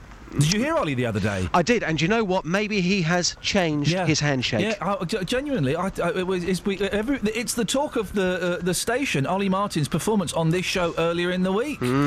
Justin, take it to the streets, mate. And Always uh, pleasure. remind me next time you come back. We'll talk about your um, latest video as well. Oh yes. Cheers. Thank you. Cheers. Ta-ta. Uh, 08459 455 555 is the telephone number. We were talking about horrible, horrible story. Carl Wheatley, 31 year old uh, dad, uh, murdered, br- brutally murdered, uh, you know, beat to death. I won't go into any more detail than that. Uh, Four year old Alexa Marie Quinn, um, his daughter. And uh, we just. I just know we're going to get texts from people having a pop at social workers. And I know that other radio stations will be having a pop at social workers. I just think it's too easy. It's too easy to have a pop at social workers. Yeah, some of them mess up. And some of them aren't very good at their jobs. But hey, that's the same in your business. That's the same in every business. Carmel's in Milton Keynes. Morning, Carmel.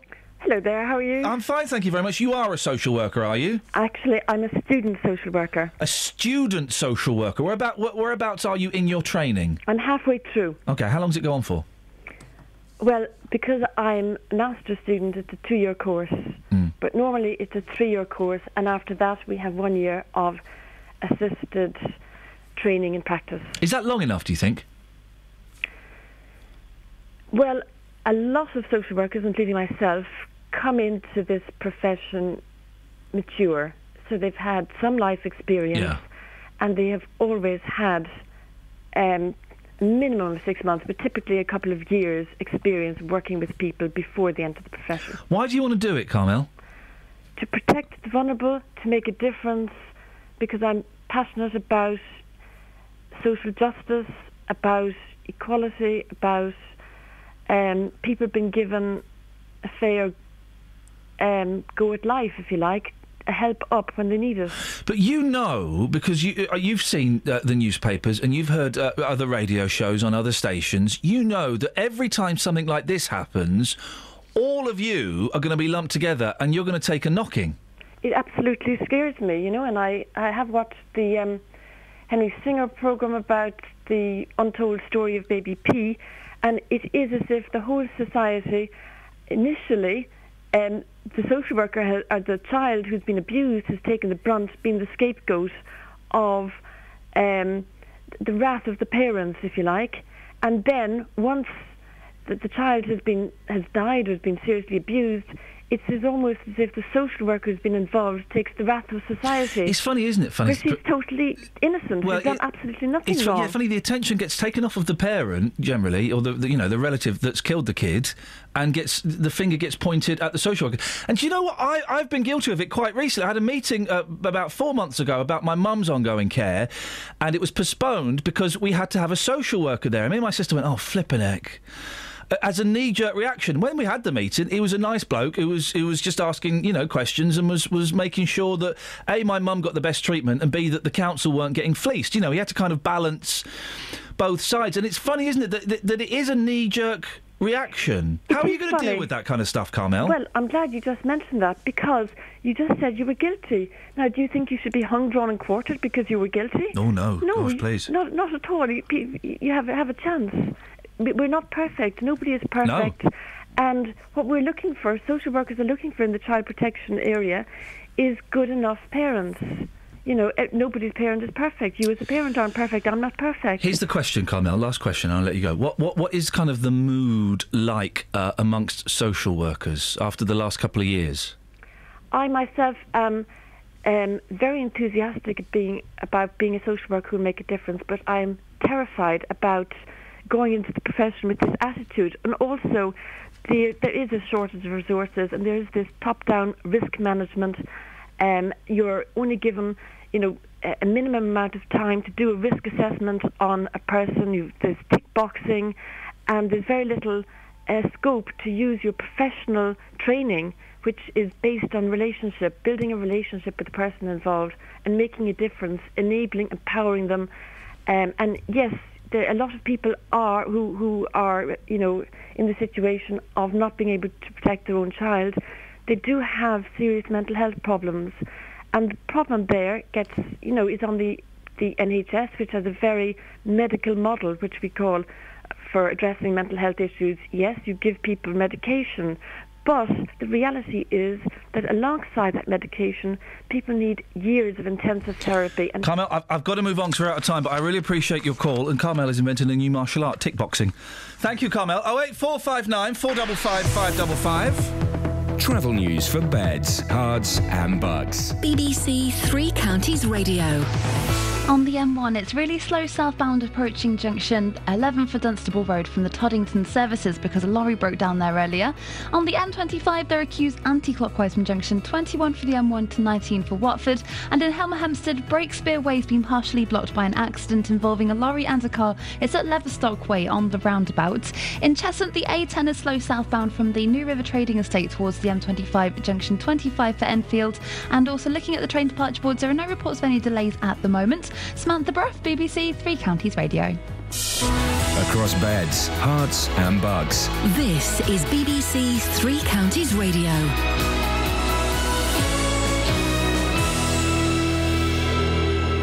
It's 7:30. I'm Simon Oxley. Bedford Borough Council say an inquiry is underway following the death of 4-year-old Alexa Marie Quinn.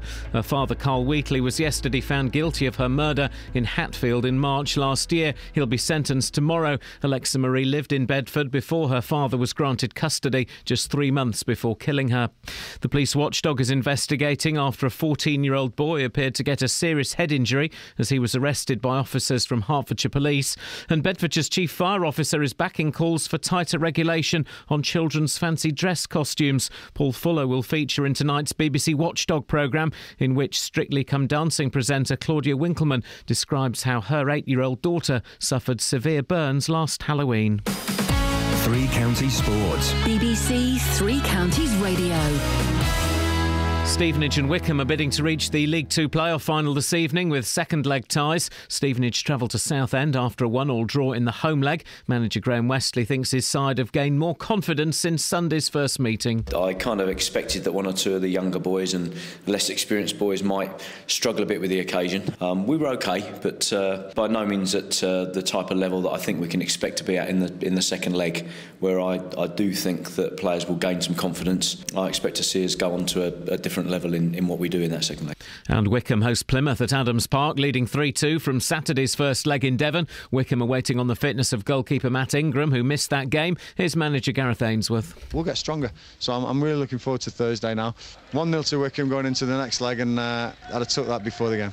We're winning dressing room in there, you know, and, and you win your games in the playoffs, you you, you, you achieve things. So start concentrating on uh, on Thursday's contest because uh, that's all important now for what happens in our season. And you can hear commentary on both matches in tonight's Three Counties Sport from 7.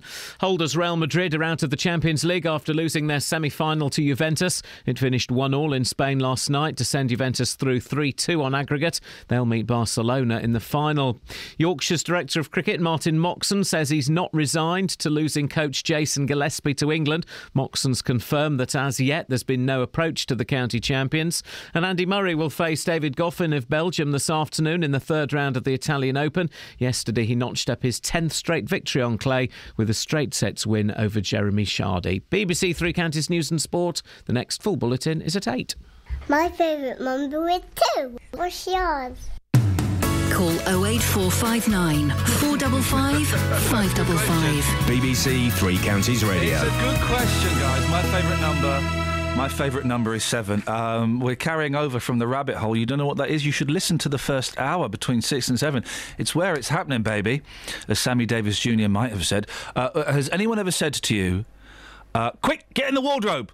Or have you said to someone, quick, get under the bed? Me husband's coming. You're hiding stories, please. We've had, uh, we've not had many. Well, actually, we've had a lot more than I expected, and what we've had have been absolutely gold. Oh eight four five nine four double five uh, five double five. Handshakes, uh, firm, limp, or hard. What have you got right now? Uh, and also, we should just say we were um, we've been talking about this story. Uh, this is kind of our second story. We have a lead story, which we do just after seven, uh, and then we have a second story, which is kind of a little bit down the agenda, and we do it about quarter past. And we've been talking about um, the 14-year-old boy who uh, the family uh, claim uh, police officers shoved his head through a window, uh, and he suffered severe head injuries. There is a video of him being arrested with blood on his face. The video doesn't show the uh, the incident taking place. Uh, and Tony Fisher spoke to the boy and the mum yesterday. That's right. We were due to speak to the mum this morning, weren't we? At, Yeah. at 20 past seven. Um, and you may have noticed Justin and I frantically doing what we like to call filling, i.e., talking guff for 10 minutes. Uh, wh- why didn't we speak to the family, Catherine? Well, just if we could just go back a second. Yeah. The, the reason police were called to um, this area, it was Waltham Cross, wasn't it? Um, Yep. Last Wednesday was because there was apparently a fight in the high street. So big, big fight, like 10 people having a bundle. Police were called to to uh, break it up, um, I imagine, and um, this video was taken in the aftermath as he um, was arrested. One of the one, uh, boy was arrested. This 14-year-old. Now we were due to speak to his mum this morning, and I phoned up, and the phone rang out for quite a long time. This is Lorraine, isn't it? Yep. I thought, never mind. People sometimes sleep in. It's Yep. fine. I'll keep the phone ringing.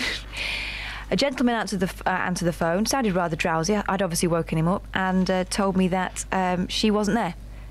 I said, "Oh, it's BBC Three Counties Radio. She was due to speak to us um, about what happened last Wednesday." Oh, oh, oh, right, okay. Um, can you ring back in two minutes? I said, "Yeah, sure." Two minutes. I rang back. Phone left to ring out. Is it worth trying her again? Because maybe there's been a. Gen- Do you want to try her now? Yeah, because she'd be keen to talk about this injustice that she's. Of course she would. She you know, if it was my boy who, um, and I thought he'd been battered by the police, then, um, man, you couldn't. I'd, I'd be. You couldn't keep me away from the radio station to go on about it. So there's obviously been some kind of genuine mistake. Um, what the, I mean, Catherine last phoned about 17 minutes ago, so I'm sure she'll be um, up and ready to talk to us uh, now. Lorraine, if you're listening, uh, your phone should be ringing in a second. And um, we'll be good to talk to you and uh, find out exactly what's going on. 08459 455 555 is the phone. Was it ringing, Kath? It's ringing out. Okay. We'll wait. Because obviously, if it was my boy, uh, you, you- you wouldn't be able to keep me away from the radio station. She might be upstairs. She'll be running down the stairs now. Yep, yep. No. No answer. Is it, is it going to an answer machine or anything? No, That's no that, answer machine. Okay. Um, and we leave it like that, dear listener. We leave it like that. What, what, uh, we're, everyone, I'm sure we're all making up our own stories in our head as to what that. We've got a fact. We've got an answer. Okay, we've got an answer. Well, let's um, let's wait and see. What happened? I was uh, hopeful then. It was, hello, your call cannot be taken at the moment. Oh. moment. And then it continued, and you cannot leave a message. Okay. All right. Well then. Um, I uh, thought- uh, Lorraine, if you're listening, 08459 455 555. I mean, um, Maybe a mix up. Th- but there may be a mix-up, uh, but uh, unfortunately, being what what human beings are, we are now all making up our own stories.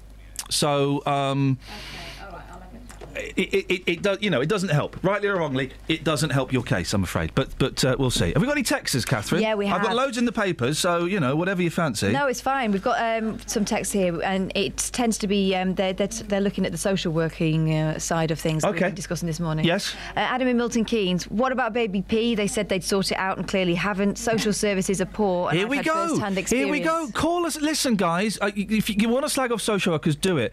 But don't do a cowardly hit and run on the texts. Phone me up and discuss it because I don't get it. Especially because Adam says he's had personal experience. Maybe so. Maybe I'm missing something. I don't get it. Yeah, too many kids have died. But how many kids is it? And how many kids have been saved? Exactly. You know, and we only ever hear about. And also in this case, oh, I'm getting quite angry now. In this case, right, it's Carl Wheatley's fault. Mm-hmm. Carl Wheatley is the fella that killed his four-year-old daughter. Maybe social wor- workers could have done something different. Maybe they could have. But it's his ultimate responsibility. You ca uh, if you want to, if you want to have a go at social workers, please do. Of course you can. Phone up and do it. Don't do it on the text. Jodie's saying social workers can't win. There's a story in the paper today saying that they snatched two children from their parents when they shouldn't have, and yet they're being slated for not doing enough in the case of Alexa Marie. They can't do right for doing wrong. No, they can't. They can't. They, they're either too heavy-handed or they're too soft. Give me my kids back, or why did you give those kids back to that guy who's obviously a psychopath? The other thing, because we can all, we can all tell nut jobs just by uh, talking to them, can't we? Because nut jobs can't hide the fact that they're nut jobs. Of course they get. You sit and talk to someone for, I don't know, what do you get? Forty minutes, an hour, several hours with someone. You can hide it. Well, here's a question as well. If this child is from a troubled family and, and, it, and there is evidence to suggest that they were aware that there was there were troubles beforehand, does that mean the parents never get a second chance Yeah. at looking after those children? That they never get a second chance to turn things around? Because I wouldn't want to make that decision. Guys, don't, you, uh, listen. I mean, if you want to text in your, your, your slagging off social workers, do. It's just a little bit cowardly, and it, no, it's not. It's easy. It's easy. That's what it is. Let, let's phone up and have a conversation about it. Do you know what? Because it's nev- easy. you never hear the success stories. No, of course you don't. Of course you don't. Why, why would people phone up and, and, and uh, why would newspapers cover, hey, great, troubled family uh, uh, is uh, reunited and everybody's happy after years of misery? Uh, It's You not a know, story, mum is it? or dad or mum and dad got help and sorted it out. 08459 455 555. There are, t- oh, man, there are two great stories here on page 29 of the. Um, uh, oh, no, I, I, I tell you what, we'll do the Sun in a minute. There, there, there are. No, we'll do the Mail in a minute. Oh, I'm all over the shop. Let's do these ones in the. Um, where's the Sun? Let's do these ones. Page three of the Sun. this is a great story, but it's a sad story, but it's a great story. Fools and hearses. Oh. You heard this one? Did you hear yeah, this story? I saw this one. Isn't it sad? There are certain days where you want everything to go right. Mourners ended up at a stranger's funeral after following the wrong hearse for nine miles. Oh no, this is a different one. Oh This no! is a guy who was stood waiting for his mum to arrive in the hearse, and they couldn't find her. They had to postpone the funeral. She was dead, right? Yeah. Wow. But they, they couldn't find the coffin. No, this one. Three carloads got lost at a roundabout on their way to the cemetery. They fo- Oh dear. they followed a hearse, but were led to another funeral in Narberth, West Wales, before finding their way to the right graveyard. It's. I mean, oh dear. You're not you're not in your right mind no, on those days you're anyway. not. But st- but they've got a cracking story now about you know when Uncle. The, remember remember Uncle John's funeral? We all went to the wrong the wrong uh, crematorium. Who was that guy we spoke to who went to the wrong funeral and then went on to the wake afterwards? Oh, we did, didn't we? Hey, we got we got time for one of these. You'll get this one because this may have been you. You ever been to Kent? Yeah. Yeah, okay. Tunbridge Wells. No. Okay. Rampant Robbit. Oh. Rampant Robbit. Rampant Robbit. Rampant Robbit. Um, Come on. well, Yeah? you know the first thing that springs to mind. Is that the chair? I don't know then. I think that was actually my knees. Kelly Betts, Rampant Robbit. Is it um, a frog version of that? Can't see how that would work.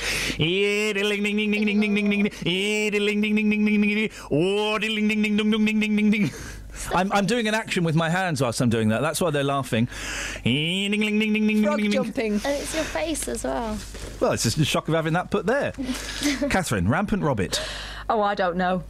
I daren't. A woman is to face court charged with stealing a sex toy. Oh. oh, I get it. Actually, what? Good one. you get it. Uh, Maureen's on the line. Good morning, Maureen. Good morning. What have you got for us? Well, I like to moan at social workers, quite honestly, because they destroyed my grandchildren. They destroyed your grandchildren. What, what, what d- uh, destructive methods did they employ? Well, they took them away. They said if you don't um, agree to taking the children away, we know the judge, therefore we win anyway. And they did take the grandchildren. Why did they take them away? There's unproven uh, abuse, but it was wasn't. There was no abuse. In your opinion? No, there was no abuse. In your opinion? No, the police did a check. There was no abuse So then why did they take the kids away? because the lady didn't like my daughter. No. No, that's no, Maureen, true. Maureen, Maureen, that's not true. That is. Maureen, that's not true. They, they don't. Social workers don't take kids away because they don't like somebody. And I'm really sorry because this must be horrible, but that's not why they take kids away, and you know that, don't you? No, because you weren't here. You weren't here when she disliked the way that I argued with her and said things. My grandchildren were put in care. Now, one of my grandchildren was put with a family who has a dog. My grandchild hates dogs. He asked Well, to be moved. yeah. He wasn't moved.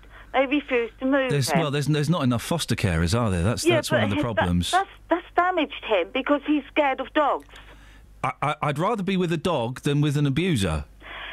it's been proven that nothing happened and the police done it and that, that's proof. There's lots of proof that nothing Well, happened. there, there, there can't, well, Maureen, I don't want to argue semantics, but there, there, there's you can't have proof that nothing happened. Yes, if you are not even there and you had other people to say where you were.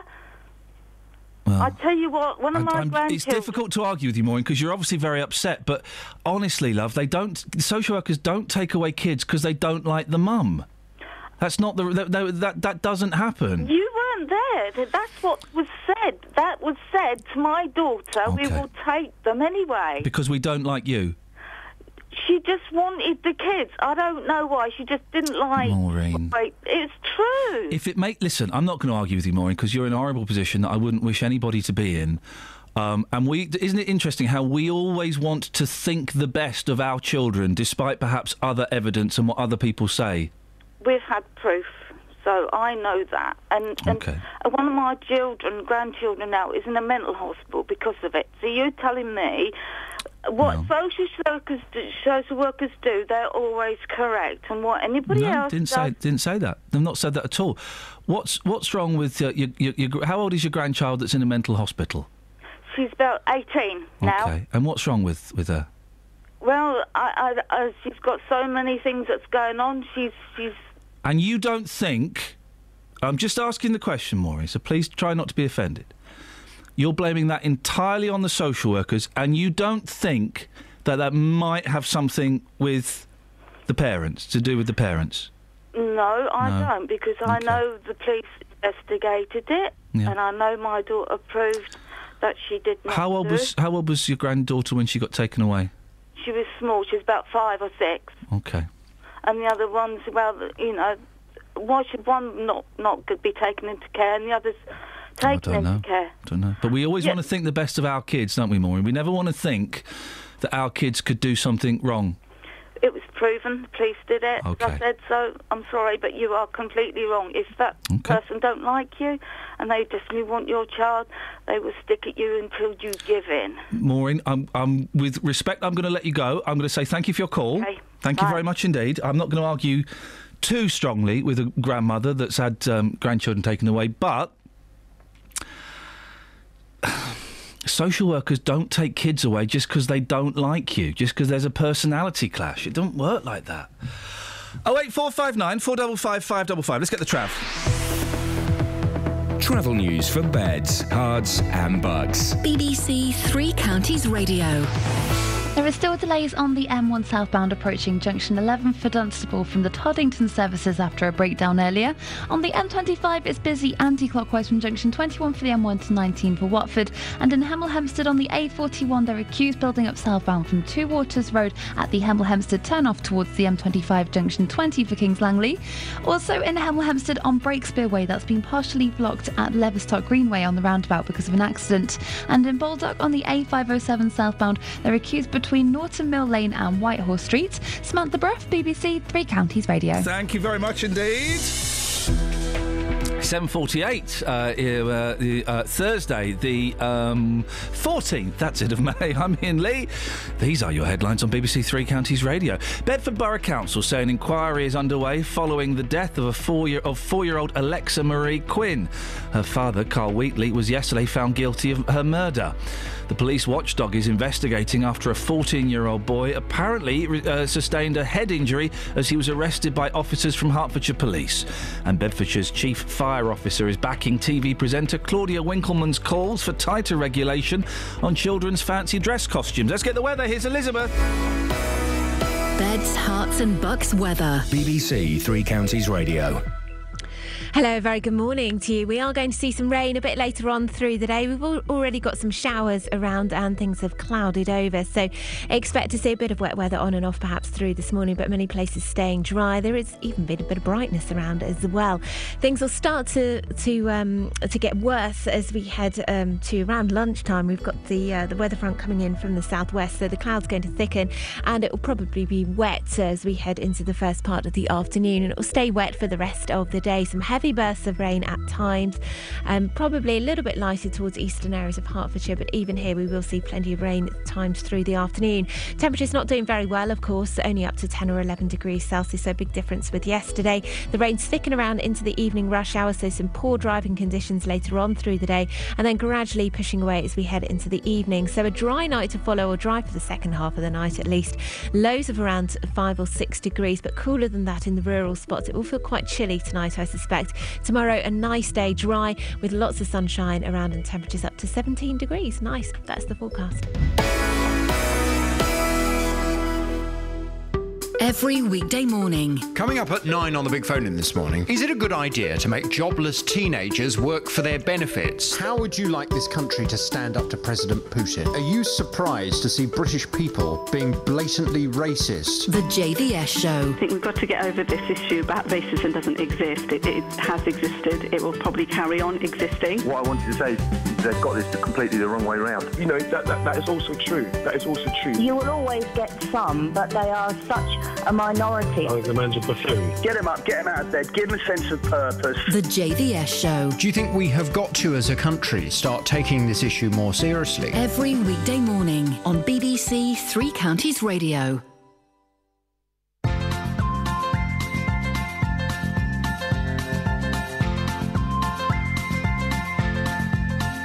There's a voice that keeps on calling me down the road.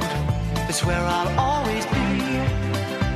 Every stop I make, I make a new friend. Can't stay for long, just turn around and I'm gone again. Maybe tomorrow I'll wanna settle down. Until tomorrow, I'll just keep moving on down this road that never seems to end. When new adventure lies just around the bend. So if you just grab your hat, come travel light, that's hobo style. Maybe tomorrow I'll wanna settle down. Until tomorrow, the whole world is my home.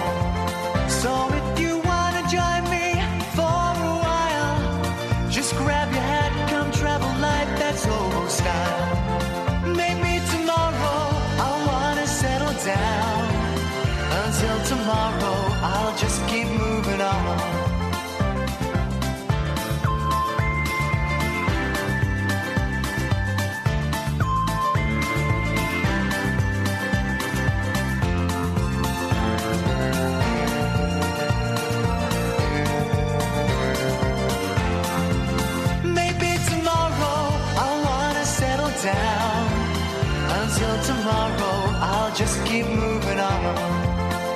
There's a world that's waiting to unfold.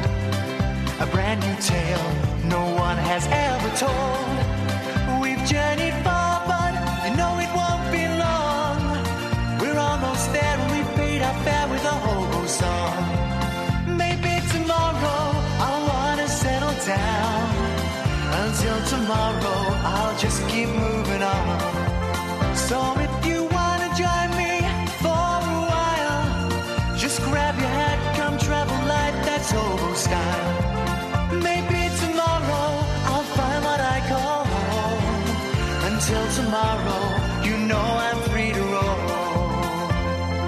Morning, guys. 08459 455 555. Uh, hiding stories, please. Has anyone ever said to you, quick, get in the wardrobe?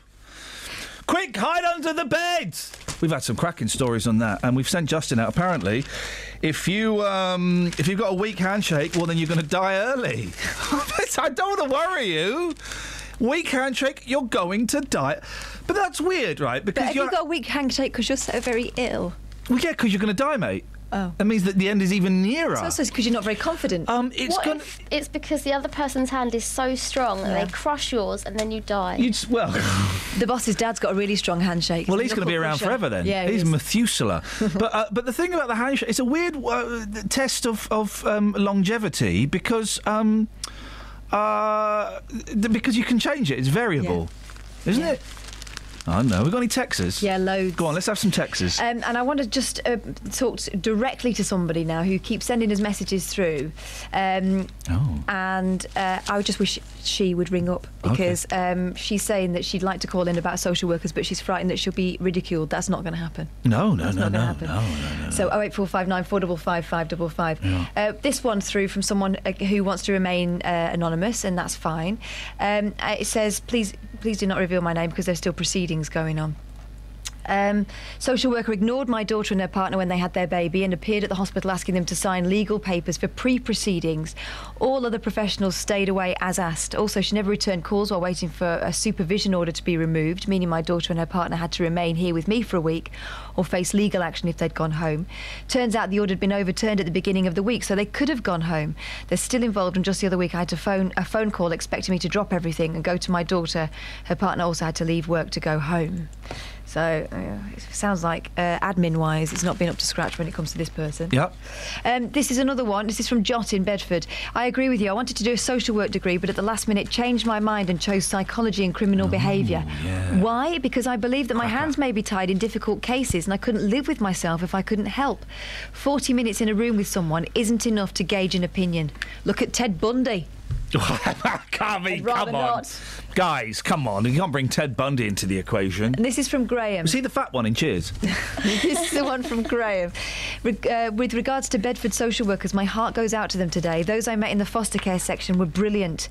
I went on a training course with them, and the sad stories I heard of what they have to deal with almost broke me. I honestly don't know how they cope each day. We only ever hear the bad stories when things go wrong. They actually need our support. Stop flying your flag or we'll turf you off the allotment. Council warns patriotic Gran. Um, um, as far as patri- patriotic or patriotic, where would you go with that? Probably say I'd probably say patriotic. Okay. As far as patriotic Beryl McNichol was, uh, that's confirmed exactly. I always go the opposite of how you pronounce it. Yeah. As How far would you say epitome again? Epitome. There's a Y in epitome, mate. That's that's obvs. You say it, epitome. That's what? That's obvs. Okay. As far as patriotic Beryl McNichol was concerned, her flagpole was a simple means of adding a bit of colour and personality to her allotment plot.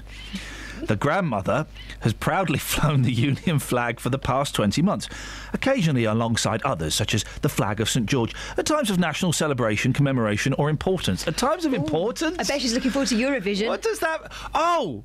Is it this weekend, Eurovision? I'm not sure. Well, when is Lockers going to that um, s- nice man who writes the songs? Yeah, the composer. It's this weekend. We better get it sorted. When, where's where's um, Paul Scoins um, uh, Eurovision? Right.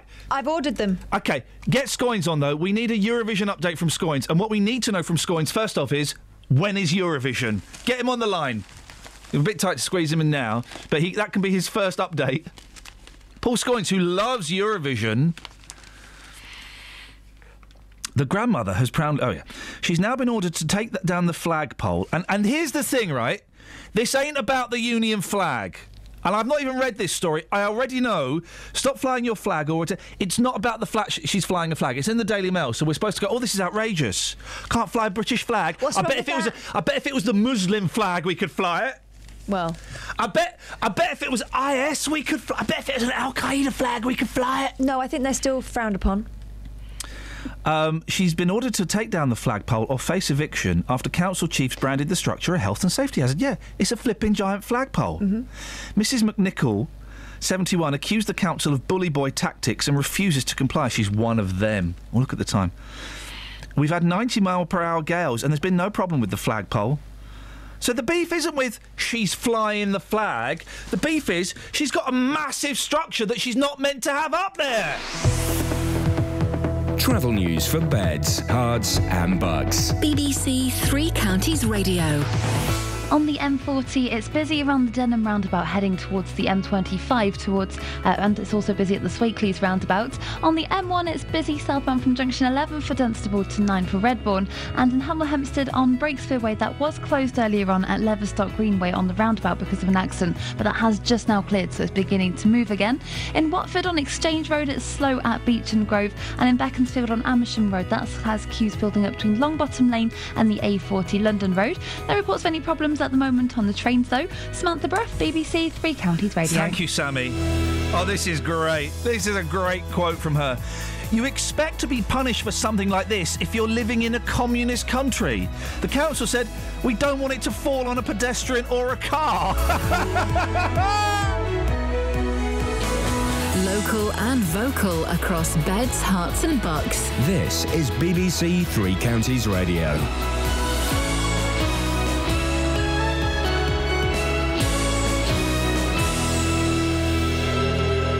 It's 8 o'clock. I'm Simon Oxley. The headlines inquiry underway after Hertfordshire father found guilty of murdering young daughter.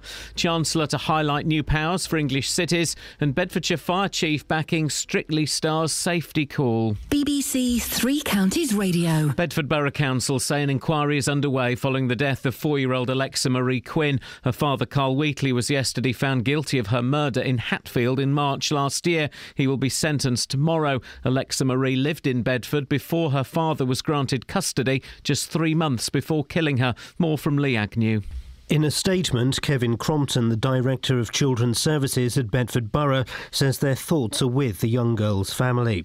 He says they're participating in a serious case review with colleagues from the Hertfordshire Children's Safeguarding Board to examine every detail of the case and make sure they learn everything possible from Alexa Marie's tragic death. Mr. Crompton says it would be inappropriate at this stage to speculate on the review's outcomes, but any findings will be used to help shape future policy. The Chancellor Chancellor George Osborne is to use his first speech since the election to offer new powers to English cities. He'll confirm proposals to allow Greater Manchester to elect a mayor with control over areas such as transport, housing, and health spending. Other cities will be able to get similar deals. UKIP's election campaign director has launched a highly personal attack on Nigel Farage. Patrick O'Flynn, a UKIP MEP for the East region, which includes Bedfordshire and Hertfordshire, told The Times Mr Farage was turning the party into a personality cult. The police watchdog is investigating after a 14 year old boy appeared to get a serious head injury as he was arrested by officers from Hertfordshire.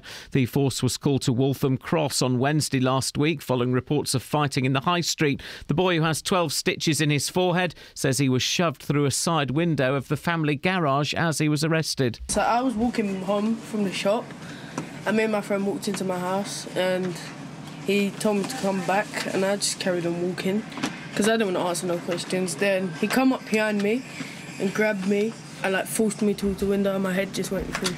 The Shadow Home Secretary, Yvette Cooper, has confirmed she wants to be Labour's next leader. Andy Burnham, Chuka Umunna, and Liz Kendall, who is from Abbots Langley in Hertfordshire, have already said they intend to run for the leadership. Bedfordshire's Chief Fire Officer is backing calls for tighter regulation on children's fancy dress costumes. Paul Fuller will feature in tonight's BBC Watchdog programme, in which Strictly Come Dancing presenter Claudia Winkleman describes how her eight year old daughter suffered severe burns last Halloween. She went is the only way I know how to describe it. It was not like fire I had seen before. So were manically, me and this other lovely dad called Jamie, were just patting and patting and patting her, but it kept, I mean, it was like in front of our eyes. It was like those horrific birthday candles that you blow out and then they come back. We couldn't put her out. In sport, Stevenage and Wycombe are bidding to reach the League Two playoff final this evening. Stevenage travel to Southend after a one-all draw in Sunday's home leg, and Wycombe hosts Plymouth at Adams Park, leading 3-2 from Saturday's first leg in Devon. The weather clouding over this morning to bring rain for much of the day, a maximum temperature 12 degrees Celsius, and you can get the latest news and sport online at bbc.co.uk slash three counties. Thank you, Simon. It's a busy show this morning. People not answering the phones. Stories about how social workers took grandkids away because, well, because, well, because they didn't like the mum, the social workers, that is. I mean, was difficult to argue with a grandmother who's obviously still very upset, but we always, we always want to think the best of our. Ch- My kids could never do that. My kids could never. No, it's not true. Not true. La la la. I can't hear you. We do. It's not. It's a natural reaction, isn't it? And uh, when a, a- an old pensioner in a care home was found with a prostitute hiding under his bed, have you ever said to someone, "Quick, get in the wardrobe"? Quickly, hide under the bed. Your hiding stories, please. Loads of texts this morning. 81333. Start your text 3CR. Or you can give us a call, of course. 08 459 455 555. Across beds, Herts, and Bucks. This is BBC Three Counties Radio. Now, a father from Hertfordshire whose uh, son took his own life is supporting uh, new plans for school children to spot signs of mental health problems among their contemporaries. Robert Stringer from Tring says that so called health champions would have made a big difference in the case of his son Hector. Well, Hertfordshire County Council is one of the first authorities in the country to train secondary school pupils to look out for their fellow students. Uh, Robert joins me in the studio now. Morning, Robert. Hi, good morning. Thanks very much for coming in. Um, tell us about Hector. What was he like? Uh, Hector was uh, uh, a great chap. He was very friendly. Uh, he was a musician. Played, had a band. He loved life. He Was, loved... was the band any good? Yeah, they were. Actually. Really? really? Okay. Yeah, they All were. right. They were doing pretty well. They gigged um, locally and in London, and they were doing pretty well actually.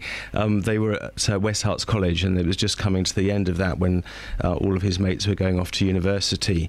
Um, Hector loved a good time. He liked to sit around with his his mates playing with the band, and he liked a little drink, or perhaps a little bit too much. But it, he he loved life. Um, and Hmm. He was a teenager. He he was a teenager, and he was one of those people that people talk to. They told him their problems and he was empathetic, uh, but but a life and soul of the party. I mean, that's not just saying it because he's no longer with us, because people often say that, but he was that sort of chap.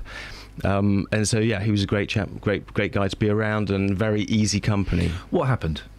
Um, on 20th of April 2011, um, my wife and uh, Lottie, uh, uh, um, who was at the house, I wasn't there at the time, um, realised that Hector wasn't in his room, and um, unfortunately, my wife found him um, in his in his shed, and he'd taken his own life by hanging. So, as far as we were concerned, it was an enormous shock. Hmm. We knew Hector had some issues. Um, normal adolescent issues. He overthought things. He, he perhaps thought too much, overcomplicated things. Um, and it was a great change coming up. They all all of guys going off to different universities, lots of pressures, exam pressures. Performance pressures. I don't think he'd done a huge amount of work, and I think he was worried about what was going to happen going forward. And um, the only indication we had at one time was that Hector did self harm. Mm. So um, my wife took him um, to the doctors. He had a little bit of counselling, but because Hector was like he was, he'd sort of say, "Yeah, I'm, I'm fine now, Mum. Don't worry, everything's fine. Yeah, I'm all sorted." Um, s- now looking back on it, because we've looked into suicide, the causes, the reasons behind it. Um, we know that self harm is, is an issue that needs to be taken very seriously. It is a precursor, perhaps, to someone who could take their own life. It doesn't mean everyone does. Yeah, but not necessarily for anybody who's who's, who's listening and, and kids are doing that, but yes, it's an indicator that they're not very well. But I it? would say take it very Yeah. seriously. Take go, go and seek help from your GP and get some counselling because it is. We didn't take it seriously enough. Not that we dismissed it, but we thought it was a phase. It was a, a reason for um, attention seeking, or they release of endorphins, or sometimes. But they say that they, they need to feel. So the important thing is they're not feeling. They're or they're feeling too much. And God, don't you want to say exams? You know, exams they're not that important as well. You know, people, young people get so stressed about exams because a lot of weight is put on that. This is the rest of your life, and um, in the great scheme of things. And often um, adolescents are are not at the right time in their life to deal with all these pressures, and, and, and lots of change coming up. I had a tweet from a, a young lady this this week who's suffering from exam pressures, and she unfortunately is self harming. So you need to then say, look, please, please, please take yourself off the pressure. Go and talk to someone because everything is solvable apart from death. So we can solve anybody's problems apart from death. We can't Mm. solve them once they're dead. But if you're suffering from exam pressures, anxiety, nervousness, those things can be sorted Mm. out if you seek help and if you get counselling. That's the most important thing.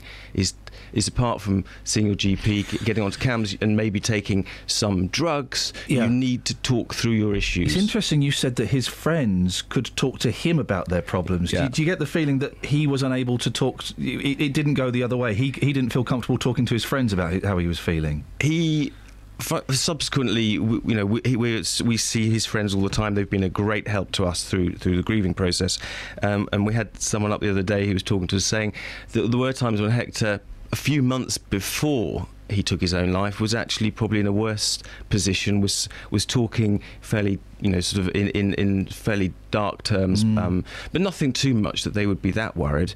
He did talk to his friends but of course his friends didn't really quite understand perhaps some of the time how serious things could be. And I think that's where everybody including youngsters this is why the youth um, health champions is so important that, that they can recognise when someone actually probably needs referring to their uh, uh, teachers, lecturers, Yeah. go back to the parents and say, listen, heck, he's really in a bad place. He needs taking out and Health talking to." champions. What, what what is that? What does that mean? Um, well, basically, it's a Hertfordshire County Council initiative. It's been um, being organised over the last few months to have. They're particularly looking at secondary school at the moment, um, the, the people that are there, to train them to look for signs um, in their peers where there are phys- where they're physically not doing very well. And the main thing is to look at mental health, look at whether they're binge drinking, whether there's any drugs issues, whether they're eating well, and to understand what is a, what is good, what is good eating, good physical exercise, and where someone isn't actually achieving that, to then talk them through that and maybe then refer them or to be able to say look you need help you need to go and get some more help you need to eat better you need to drink less Mm. so they will recognize these signs and be able to talk to their peers because I think that Hector would have talked to his, his mates. His mates talked to him. Mm. Um, he probably hid too much, but that's fine. That's one of those issues. And I think they will talk to their peers more than go to a teacher and say, "Listen, Oh, yeah. I'm feeling really at rock bottom." But they would say to their mate, "Look, this is how I feel." And if those people are just trained to some degree to spot what's important, they can take it further. I have vague memories of being a teenager, and you know we're old farts now. We what, when you're when you're 14, 15, 16, you're the first person that's ever been through that. You're the first person that's ever experienced that, and they. Now being a dad, you know, I, I, can, I have a lot more empathy and sympathy for what my mum and dad, you know, went through with me. But you, you know, when you, you do want to talk to your peers, don't you? It's, and it's, so much personal. And then you know Hector would talk to me about certain things, but being you know a miserable, grumpy old dad, yeah. then uh, he's not going to tell me his his his real Yeah. thoughts. And we were fairly open families, so we did talk a lot, but obviously we missed those issues. But hopefully his friends would have realised if they were we had some tools, what Mm. was more important. We've got Lexi on the line. Morning, Lexi. Morning. Now you uh, you're at the Priory school in Hitchin. You've done this health champion course, have you? Yeah. Can yeah. I? I wouldn't normally, Lexi. Can I ask how old are you? I'm 17. 17. Okay, I just want to kind of get an idea of what sort of age group that you'd be, be, be talking to. Did you volunteer to go on the course, or was it was it compulsory? What what, what happened? We we volunteered. There was a group of nine of us who all volunteered to do the course just Yeah. because we were interested in health. Yeah. And what did Yeah. the course? Can you hear Lexi now? You, you, can you hear in yours? Okay, we're having a problem with the headphones. And what what happened on the course, Lexi? What what what, what did they that they teach you? Well, it was it was given to us by Youth Connections, and they just gave us four units on general health um, and stuff like that until we got to a course where we just chose a specific area to talk about, and we chose alcohol. Um, but so really, we just kind of we were just kind of taught more about health, so we we know more about what to look for than other people do in the school. And uh, I mean, I suppose one of the things is teenagers they, they experiment with alcohol and drugs, don't they? You know that they, they, Yeah. they kind of test limits, and uh, not all of them, but so, but some of them do. What what would you do, Lexi? What what kind of have you been taught to do if you think that maybe somebody is struggling a bit? We've been taught to kind of just mm, kind of get ourselves known to them so that they know who they can talk to if they need to and refer to them where they need to go to help. So like there's places for example, like mind.org.uk that Mm. can help people with problems, and even p- friends who think they have, um, who think their friends have a problem, they can go on there and they can find what to do. But it is important that we tell them that we, if we really do think there is a problem, we have to tell a teacher because we're not qualified No. to deal with it ourselves. But it's always, it's always important to make sure that. That we tell them that telling us in the first place is such a big step Yeah. that they are strong enough to, t- to tell a teacher. Are young people, uh, kind of your age, and are are you kind of um, aware of things like depression and how serious it can be? Because I'm guessing we're of a, we're of a similar age, Robert, and it wasn't really talked about when I was 15, 16 that, that, that young people can actually have quite intense depression, and it's it's a real thing, you know. Cer- Certainly not when I was at school or when you were at school, and and also um, mental health issues, depression. Even now, there is still a stigma. People, Mm. Isn't there, just? We're just trying to get people to talk, and you know, it's, it's an adult age. You know, it's our Mm. I age. think, this, I think the trend is just starting to swing the other way. I think we're just starting to get it right, but there's still a long way Yeah, to ma- go. Massive way Yeah. to go, but certainly with youngsters and uh, um, people at secondary school, and now e- the youth champions are looking to then go into primary schools, year Right. five and six. Yeah. And we mustn't forget universities. There's a huge amount of pressure at Yeah. university as well. So. Lexi, uh, listen, I really appreciate your time, and uh, maybe we'll speak to you at, at some point in the future and just find out how things are going and if, if you've you know been able to use the new things that you've learnt. Yep, yeah. Lexi, thanks very much indeed. You, you, I see you've got some flyers there as well, Robert. We're about to run out of time. What, what's that you've got there? Well, Hector's House is a resource that we set up uh, after Hector's uh, t- suicide, and it really is. There's, there's so much in the UK, Mm. not as good as America yet, but so much in the UK. Of, for help, so this is a resource to direct people towards Calm, Papyrus, of course, the Samaritans. Hector would not have gone to the Samaritans because he would have thought it was uncool. Mm. Um, but with Calm, for example, has helplines, and it is all it's young male musical type musicians go uh, uh, uh, with Professor Green um, promoting it. Okay, so yeah, yeah. it's really just a, to, there's a resource that hopefully it's, you know with Hector's House alliteration people remember the name and Mm. if they're suffering if then they might think I'll go and have a look and see if I can find some help because the help is there Mm. But w- we d- didn't know that help was there at the time. We didn't know there were resources. One of the good things about having the internet now is that the, it, the, the the help is so much easier to find, and it's just being aware that it's there. That it is there and that you can get it. Hectorshouse.org.uk. Hectorshouse.org.uk. If you want to go and have a look at that, uh, uh, Robert, I'm really sorry for your loss, and Thank know, you from much. one one dad to another. But I really appreciate you coming in this morning and uh, talking about Hector. Thank you. Thank you very much indeed. Let's get the travel. Travel news for beds, Herts, and Bucks. BBC Three Counties Radio. On the M40 heading out of London from the Denham roundabout towards the M25, it's looking very busy on the speed sensors. On the M25, there are queues between junction 19 for Watford and 16 for the M40 as well. And southbound on the M1, there are still delays between junction 11 for Dunstable Road to junction 9 for the A5 at Redbourn.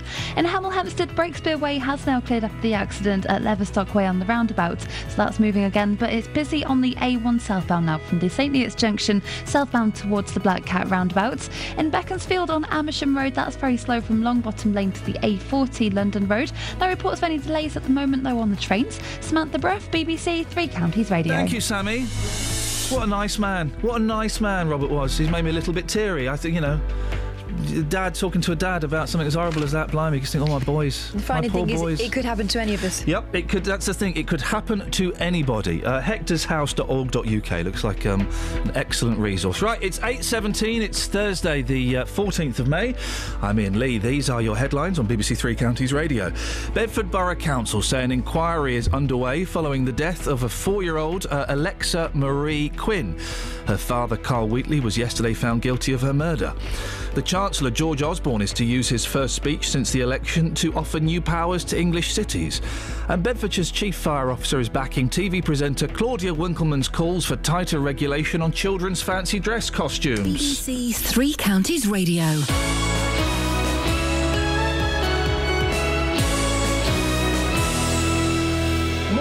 Good morning.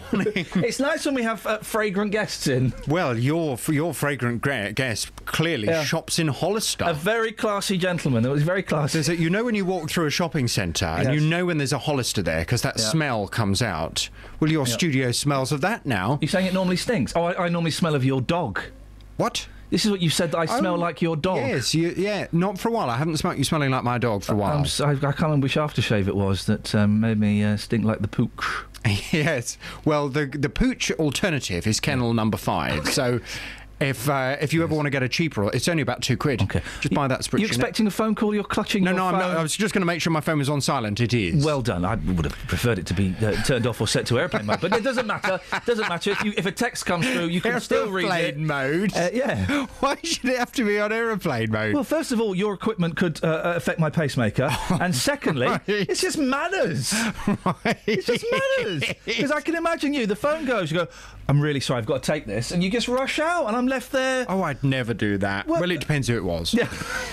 What's on your show this morning? Coming up on the big phone in this morning, do you, why do you think so many foreigners are getting jobs in this country? Oh. The head of the Bank of England, Mark Carney, has said that the high number. foreigner. Yes, the way. exactly. Yes, has said that the high number of foreign workers in Britain is pushing down wages.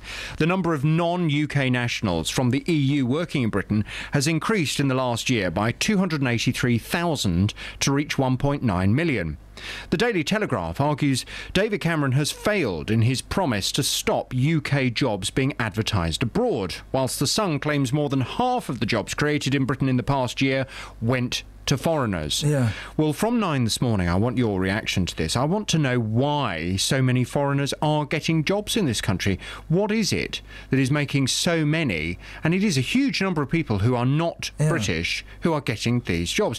What is it about those foreign workers? Is it that they make better workers? Is it that lots of British people are lazy? Is it that foreigners will work for less money? I want your views on this from nine this morning on 08459 455 555. Saturdays on BBC Three Counties Radio. It's going to be fresh, bright, lively, and relaxed, hopefully summery. Mike Naylor. It's the 13th annual Stotfold Steam Fair. We've got about 20 steam engines and have a walk around. The steam guys are so enthusiastic. Saturdays from 2. We have three octaves of Oh, they've taken the whistle out. Good. absolutely packed here. Mike Naylor. Unique, original, and different. Saturdays from 2 on BBC Three Counties Radio. The original trail had this horrible whistle that set my uh, tinnitus Um, it, it's still my ears are literally burning Not from just that. yours. The caller who was waiting to speak to us also had a little bit of a moment, Oh. didn't she? we had Mike who makes the trails come all apologetic. Um, Mark Carney's a foreigner. Mark Carney can't bang on about too many foreigners coming over here to work. He's a foreigner. Uh, have we got any texts before we go on to the next uh, n- new feature? We have. Uh, this is from Sarah in Letchworth. I work with young people in ment- with mental health issues. I often find that GPs do not take self harm seriously, and that's a major problem. Young people need to access the specialist services, but often can't without a GP referral. Time after time, I see cases that are not taken seriously until something major happens. I remember- This mentoring program sounds fantastic. I remember going to the doctors when I was um, 16 with depression. And it was Doctor uh, um, uh, Mason. He's an old, he's an old boy. He's probably dead now, but he was like old school. Mm-hmm. I'm sure he used to smoke when I was a was a nipper. Let me guess. He thought, oh, well, you're 16. It's just teenage stuff. He said he said keep a diary. So And it was when Prozac was kind of big, and I was kind of going to get sprayed. And he was right not to give me Prozac, but he just said, "Yeah, okay, keep a diary." Ah, now keeping a diary is actually quite a useful tool if you suffer from depression, in conjunction with loads of other things. But I came out there just thinking, "F you, old man," you know, and, it, and I didn't pursue it for, for several years after. So how is it useful? You you can look back and see that it comes and goes, and it's Yeah. reassuring. It's part of that, and also partly it, it, it can sometimes take the power out of, uh, you know, if you're, you, you can get depressed because the grass is too long. Do you know what I mean? Yeah. But if you write down, oh, the, the, the grass is too long, just seeing it written down takes some of the power out of it, and it's, you know, it's all that kind of stuff. Anyway, it's time for this.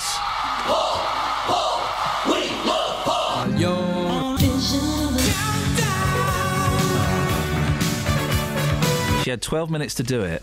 She Wait, has- I've done a better one. Oh, what? There isn't a better Hang one. on. There's a better thing. one than that. Bearing in mind, it's only Wait. Paul Scoins who lies about sledging in the snow, and he thinks that Black and Decker is the same as Dyson. The next five to six minutes are going to be pure fiction anyway. yeah, o- okay, this is the better version. Here we go. Oh,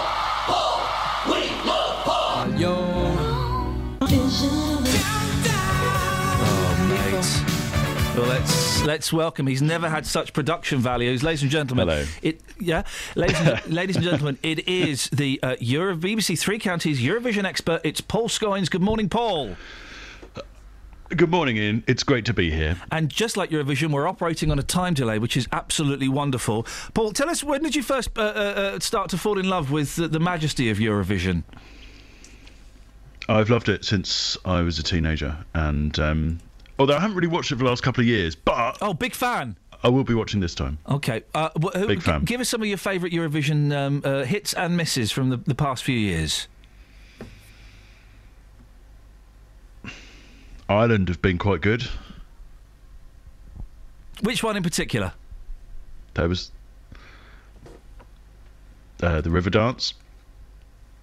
Don't think the River Dance was actually in Eurovision. You That was in Eurovision. No, it wasn't. It was in the it was in the halftime thing. Well, well, that doesn't count. That's a half-time act. That doesn't count. Flipping heck. All right, Scoins. So uh, listen. Uh, there was the uh, bearded lady last year. when is uh, when is Eurovision this year, mate?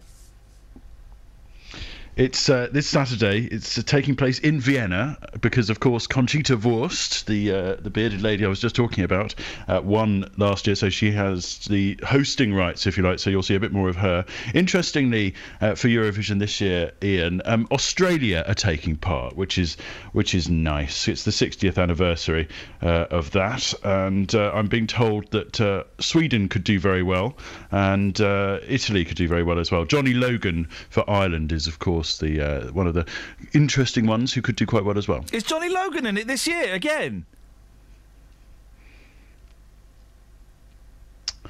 Um, no, he's a previous one. Yeah, he's not. Oh, flipping it. Uh, can I say as well that we've got local interest as well, Iain? Yeah, we've go got on, local interest because the uh, the UK. The UK entry is actually a music teacher from Welling, and uh, also a voice contestant from South London. So um, that's very good as well. And the name of it's their next song? Saturday. The Did I mention that? It's next Saturday. Is it this Yeah. Saturday or next Saturday? It's on a Saturday. Should we just talk to your wife, Paul? I've been told though that the uh, UK version sounds a lot like the potato waffles uh, um, uh, uh, advert from can a few I years ago. Do you want to hear it? No, can it's, get... a, it's a mashup.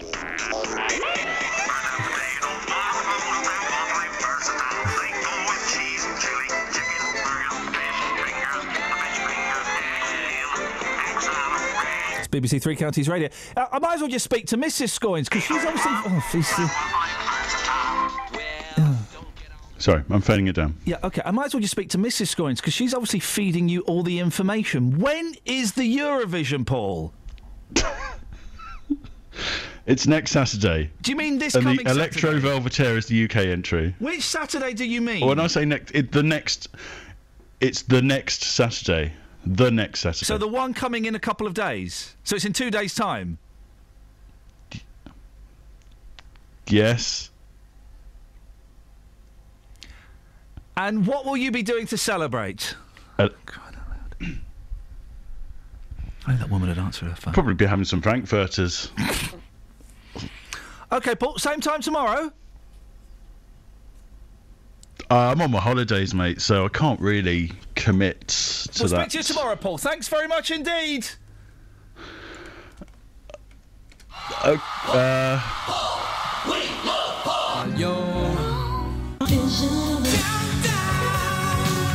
That's literally, I mean, wow, if only that woman had answered the phone. Uh, that's that's great BBC technology, by the way, guys. Yeah, the quality is great. Yeah, there's a flipping delay. Don't worry about the delay, you can work around it. The quality is pucker. Yeah, there's a delay. It's radio. We're trying to have a conversation. Yeah, no, no, no but it's, we've spent so much money on this, the quality is. There's a delay! I think the big mistake was that, yeah, Scoins' brain wasn't factored in, was think it? so. I mean, and his wife was taking a long time to feed him the answers. We still don't know when uh, Eurovision is for sure. it's the next Saturday. Okay, coming. Is Matt Lockwood still going to that fella's house? Well, he was supposed to have sorted it out. He had the emails, so yeah, I'm, I'm going to say yes. Okay, brilliant. Well, I look forward. Um, I've got literally no idea what's happening. Can we have Dealey in the next uh, ten minutes or yeah, so? Yeah, no, that's going to happen. We've also got callers. Oh wow! Callers, you say. You spoil us. A little reset before the travel. Oh eight four five nine four double five five double five. Your hiding stories, please. We're on a hiding to nothing this morning. Ever been told to get into the wardrobe or hide under the bed or climb out the window? 81333. Start your text 3CR. And if you want to have a pop at social workers, we've had so many texts from people having a go at social workers. Hit and run, easy target. Phone up and tell us why you've got a problem. Maureen, it was Maureen, wasn't it, that we spoke to earlier on? She phoned up. Her grandkids have been taken away because the social workers didn't like her daughter. That's what she said. I, you know, I could only go in so strong because she'd lost her grandkids. I mean, this obviously still on the scene, but um, that's not what they do. That's not what they do. Oh eight four five nine four double five five double five. Let's get the trav.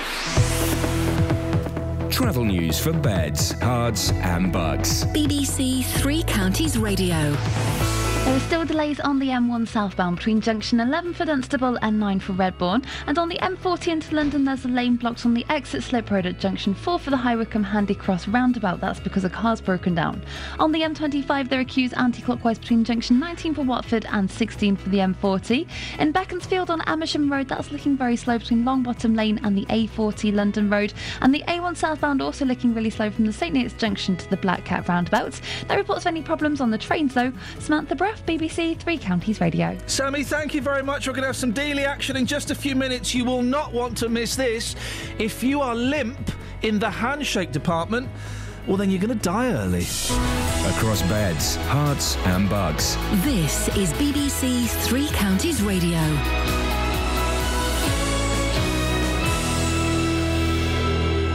It's 8.30, I'm Simon Oxley. Bedford Borough Council say an inquiry is underway following the death of four-year-old Alexa Marie Quinn. Her father, Carl Wheatley, was yesterday found guilty of her murder. The Chancellor, George Osborne, is to use his first speech since the election to offer new powers to English cities. A father from Hertfordshire whose son took his own life is supporting new plans for school children to spot signs of mental health problems among their contemporaries. And Bedfordshire's chief fire officer is backing TV presenter Claudia Winkleman's calls for tighter regulation on children's fancy dress costumes. Three Counties Sports. BBC Three Counties Radio. Stevenage and Wycombe are bidding to reach the League Two playoff final this evening with second leg ties. Stevenage travel to Southend after a one-all draw in the home leg. Manager Graham Westley thinks his side have gained more confidence since Sunday's first meeting. I kind of expected that one or two of the younger boys and less experienced boys might struggle a bit with the occasion. Um, we were okay, but uh, by no means at uh, the type of level that I think we can expect to be at in the in the second leg, where I, I do think that players will gain some confidence. I expect to see us go on to a, a different level in, in what we do in that second leg. And Wycombe host Plymouth at Adams Park, leading 3 2 from Saturday's first leg in Devon. Wycombe are waiting on the fitness of goalkeeper Matt Ingram, who missed that game. His manager Gareth Ainsworth. We'll get stronger, so I'm, I'm really looking forward to Thursday now. 1 0 to Wycombe going into the next leg, and uh, I'd have took that before the game. We're a winning dressing room in there, you know, and, and you win your games in the playoffs, you you, you, you achieve things. So start concentrating on uh, on Thursday's contest because uh, that's all important now for what happens in our season. And you can hear commentary on both matches in tonight's Three Counties Sport from 7. Holders Real Madrid are out of the Champions League after losing their semi final to Juventus. It finished 1 all in Spain last night to send Juventus through 3 2 on aggregate. They'll meet Barcelona in the final. Yorkshire's Director of Cricket, Martin Moxon, says he's not resigned to losing coach Jason Gillespie to England. Moxon's confirmed that as yet there's been no approach to the county champions. And Andy Murray will face David Goffin of Belgium this afternoon in the third round of the Italian Open. Yesterday, Murray notched up his 10th straight victory on clay with a straight sets win over Jeremy Chardy. BBC Three Counties News and Sport. The next full bulletin is at 9. Call 08459 455 555. BBC Three Counties Radio. Uh, weak handshake means you're going to die early. That's a fact. It's in the Lancet. Ever been told to hide somewhere? And, uh, well, social workers are. Well, they're kind of in the papers. We've been talking about this uh, this uh, terribly sad story about um, a, a, dad who um, well murdered his uh, his young daughter. Um, and uh, it, she was in care, and he kind of fought to get her back. And uh, so people were having a pop at social workers. It's easy, it's lazy, and I think it's unfair. I think it's unfair. Norma's in Bedford. That was the chair. Morning, Norma. Hello, good morning. What have you got for us, Norma? Yes, um, I would like to clear some misconceptions because I'm a social worker and I just want to give people information so that they know what the processes are. Wh- When a child is removed from their parents after court proceedings, it's not the social worker who makes that decision. That decision is made by a court of law.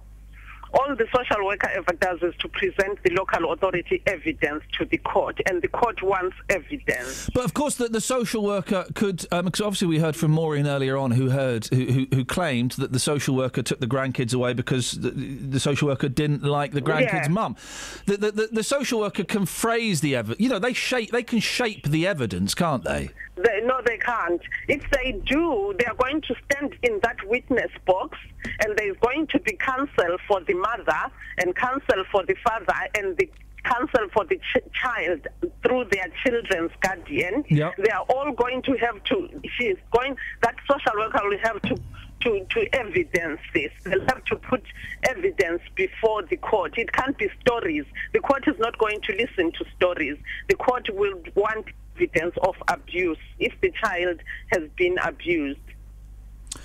No, so there, there are so many other professionals, Yeah. and some of them are quite independent. Like the children's guardian is independent of the local authority, Mm. and if you are going to write stories and frame up and frame someone, it's obviously going to come up in Yeah. court because you are going to have to evidence that in a witness box under oath. Uh, what, what, what? It's very easy, isn't it? I'm sure you've read papers and heard phone-ins on other radio shows where people are phoning up just to have a pop at social workers. How does that make you feel in your it, job? It makes me feel so bad. It's, it's not. It's just not true. I mean, you, it's just blaming the social workers when, in actual fact, when children are removed from their parents, they, there must be evidence of the children having suffered significant, having been at risk of significant harm and suffered hmm. abuse, which can be evidenced in a court of law. I can't, I can't imagine a judge in a court of law just going along with what the social worker is saying without any evidence. If you are criticizing the social worker, it means you, you must be critical of the whole system. you must be critical of the of the of the justice system. I am- You must be. No, sorry. I'm trying to phrase a question in my head that is. Uh, uh, I'm trying to phrase it so it's not offensive, and I don't think I can. So I'm going to I'm going to try and ask a question. Yes. And uh, if you're offended, I apologise. No, it's all right. So bear with me. This is a tricky one. Yes. I'm just going to say it, okay? Uh, we don't like, uh, do we? People don't like being told what to do, and we also don't like being told that we're not very good at being parents, do we? And uh, I, I also think there's a second part. I also think that people don't like being told. That information is made even worse if it's presented in a foreign accent. And there are a significant number of social workers. I'm guessing you're, you've got you've got an African heritage, Norma. Am I right? I have, yes. There are a significant number of workers from all backgrounds, but there do seem to be a number uh, with uh, Asian and um, African backgrounds. Now, while that shouldn't make any difference, some people. This is so hard to phrase. Some people will will think less of, of, of what the information they're being given because it's coming from uh, someone of African or Asian heritage. Do you understand what I'm saying? I, I'm, yes, I do understand what you're saying, Have but you I'm, I'm, I'm trying to think why that would have anything to do with the evidence of abuse of a child over a prolonged period of time before the local authority takes these matters to court. They have to evidence support Yep. to the family through child protection Yeah. measures. And this, it, sometimes it, it would have been going on for a long period of time, over two years, sometimes three years, sometimes, unless there is an incident that takes the matter to court instantly. And it shouldn't. It shouldn't have any impact. I think with some people it does. I'm just playing around with ideas in my head at the moment. And uh, let me just. This idea has just popped into my head. Some people view people with foreign accents. Catherine, help me with this. Some people view foreign people with accents as not being as intelligent as them. Does that make do you- Does that make sense? No, it doesn't at all. I mean, some, some. I'm not saying that's necessarily right, Nora. I'm just saying that I think that's the perception that some people have. No, but then there's professional social workers out there who are not of British heritage, who are doing a very good job, who are protecting children, who are doing what they're supposed to do. If you read their statements, mm. the evidence that they put in there, the professionalism that goes into that, I wonder why anyone would question that because it's, it's got absolutely nothing to do with where they're from. It's got quite a lot to do with the job that they're doing and, and, and, and, and how good they are at, at this job. And they're considered to be experts in their in their field. And why would you why, why would you question that? Do you know why I think it is? Because they're defensive. Because they feel like they're fighting, and and you're an authority figure, but there's a further thing that makes you different from them, and I wonder whether that's what you're trying to get at, Iain. Yeah, I think so. And I'm not saying there's any. I'm not saying that's right, Nora. I'm just saying that that could be human psychology. Uh, uh, you, you know, there, there could be. Hu- I'm, I'm getting a little bit lost up my own backside here, Norma. So I'm going to kind of uh, retreat from this cul-de-sac. But It would be probably the same if you had a very very posh accent. yeah, yeah, yeah, posh accent, a common accent, any kind of difference. Real difference. Uh, Norma, listen, uh, you know, uh, uh, I, I, I'm a big fan of the majority of social workers, so I hope I've not offended you in any way, and, and, and I hope you keep on doing what you do. Yes, I, I mean, I'm a prof- I'm, the, I'm the professional, and I, I, I, The professional. I look at more.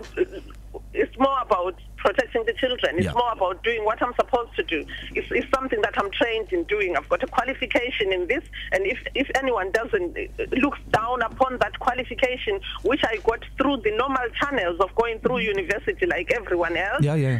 then that is their problem and not mine. Norma, can I ask you a question before you go? When things don't go right, how do you pick yourself up and, and carry on doing what you're doing because you must feel terrible? It's a, it's a very difficult job. Very, very difficult. If you get things wrong, um, then you, you pay for it with your conscience. Um, this is why sometimes it's better to overreact than to underreact in, in, in matters. Boom! Boom! You just got it there. You just got it there, Norma. That's that's it. It's better to overreact than underreact. We're talking about kids' lives. We're talking about other things as well, but primarily kids' lives. Hurt feelings rather than hurt children. Yeah. No, we're talking about children and keeping them safe, and we can't take any chances when it comes to things like that. Because if you do, then when a child's life is lost, how does that make you feel as a um, professional? If you had that responsibility to safeguard that children, that that child was looking up to you for for, for safety, and you- and you didn't provide that. Norma, I'm going to move on. I really appreciate your call, and I appreciate you letting me kick around some ideas in a slightly clumsy fashion with you. Thank you. No, that's okay. No Thank you very much indeed. Boom, there you go. She was great, wasn't she? Boom, we got there. It was, and I, I was all a bit ham-fisted, but um, I'm already getting flack on Twitter uh, saying. Um, Jane, oh dear, Jane is banging on. I don't get why this some people stuff is so difficult unless at some level you share that sentiment. It's a fair question, but the way you're asking it sounds like you're endorsing racism. Oh, Jane, jog on. No. Jog on, Jane. You, you, you, you're- wrong. And yes, I may have been a little bit clumsy, but, but, but, but, but go away. Uh, that's it. Uh, th- th- thank you for that. I really appreciate that call. Morning, Justin. Justin? Where's Justin gone? He's uh, he's he's having a cheeky growl. Justin. Justin. Justin. Justin? Justin. Justin. Justin? Justin. Justin. Justin? Justin! Let's whisper. Justin. Justin! He's in the office, he can hear the office. Justin, where the flippin' hell are you? Right, okay. Someone put, put call into Justin. Justin Dealey, who works on the show. What the hell is going on with that man? What the hell is going on? It's a fair question, says Jane, but the way you're asking it sounds like you're endorsing racism. I'm not. oh, silly woman. No, of course I'm not endorsing racism, you plum. Some people are racist and they have to deal with racists. Endorsing ra. Yeah. Hi, my name's Iain Lee and I think racism is great. I give it two thumbs up. Silly sausage. You got any Texas, Catherine? Let's have some Texas. Let's have a little look. Let's have a little look at some Texas. at the same time. Uh, Adam from Hemel says, "Can I be unbanned?" Do you remember Adam from Hemel? He He's ended the show the- yesterday. He's banned for the rest of the week. He says, "Don't even read. No, no, I don't care. He's been hassling me on on Twitter. No, he's banned for the week. We'll speak. We'll speak to and about Adam on Monday. He does refer to cutting the cheese again. I don't care. He's not. The, move on. Next text. Next text. Uh, okay, uh, here we go. Next text. Uh, uh, uh, well, we've had a stray text from Robin Flittick saying bye. Um, or maybe it's not. Uh, and uh, I apologise for not uh, phoning in, but I'm very nervous. I may say something that would reveal an identity. I was actually asked if I would consider a career with social workers, but I know my own limitations and I know I would not cope with the workload. People need to look beyond the news stories and stop slagging them off all the time. Dealey, I've got one question for you. Go on, boss. What happened? What's that again? What happened? What happened? What? Uh, what happened? What happened? Where the hell were you, mate? I went to you. Listen, mate, miscommunication. You're okay? my wingman. I You're know, my I'm wingman, here, I'm dude. here. I crashed and burned. what the I'm here heck for happened? you. Listen, I'm here. Miscommunication. I'm here now. Well, but but but now we are. What do you mean miscommunication? You knew, you knew, mate, that we wanted you for the radio. That's your job. Yeah, that for is the my job, three to be hours, fair. from That is six my and job. nine. You is mine, boy. You is mine. Well, I'm gonna make you squeal like a piggy. Yeah, oh no, on. that's a horrible reference. Sorry, I just remember where that's from. Um, good film, by the way. Uh, Deliverance. Um, Anyone going to pick that up? Down, down, down, down, down, down, down. Down, down, down, down, down, down, down, down. Down, down, down, down, down, down. Down, down, down, down, down. Uh, so we'll have to come back to you after the trav. Okay, boss. no worries. oh, I tell you what, we've got a minute. Yeah, go on. There's, Uh, you've got a cracking new video up on Facebook. Uh, yeah, uh, yeah. Which uh, is is arousing and offensive at the same time. Come on. Go on, what is it? Um, it's a video ahead of my show this weekend. Um, Saturday at midday, uh, two hours of fantastic music. And the theme this weekend, coming into summer now, a lot of people getting married. Wedding songs. Uh, Which song reminds you of your wedding, your first dance? So we took it to the streets of Watford. Uh, I was dressed up as a groom. Uh, we had lots of old ladies who were touching me. And uh, Well, we had. were, a- hang on, you were touching lots of old men as well, mate. Oh, okay, I suppose it worked both ways. Yes. And uh, we had a wedding car as well going through the high street there. Lots of fun, lots of banter. Uh, the video's up on our Facebook page, had a few thousand hits already. I would love it if you went to go and watch it and share it as well. And guys, it, don't worry the fact that he said banter. It's still actually quite good. Well, there's a man on there who lets me stroke his beard. Did you get your money back for the megaphone? Uh, yes, I did, yes. Well, then uh, it's a happy ending. It's a very happy ending. Facebook.com forward slash BBC3CR. It is very, very funny. Travel news for beds, cards, and Bucks. BBC Three Counties Radio. On the M1, there are queues southbound approaching junction 14 for Milton Keynes, and there are also delays between junction 11 for Dunstable and 9 for Redbourn. On the M25, there are queues anti clockwise from junction 19 for Watford to 16 for the M40. On the A1 southbound, it's busy from the St Neots junction towards the Black Cat roundabout, and it's also looking busy in High Wycombe on the A40 Abbey Way flyover past the University College at the bottom of Marlow Hill. On the train departure boards, there are no reports of any problems at the moment, though. Samantha Bruff, BBC Three Counties Radio. Yeah, thank you, Sammy.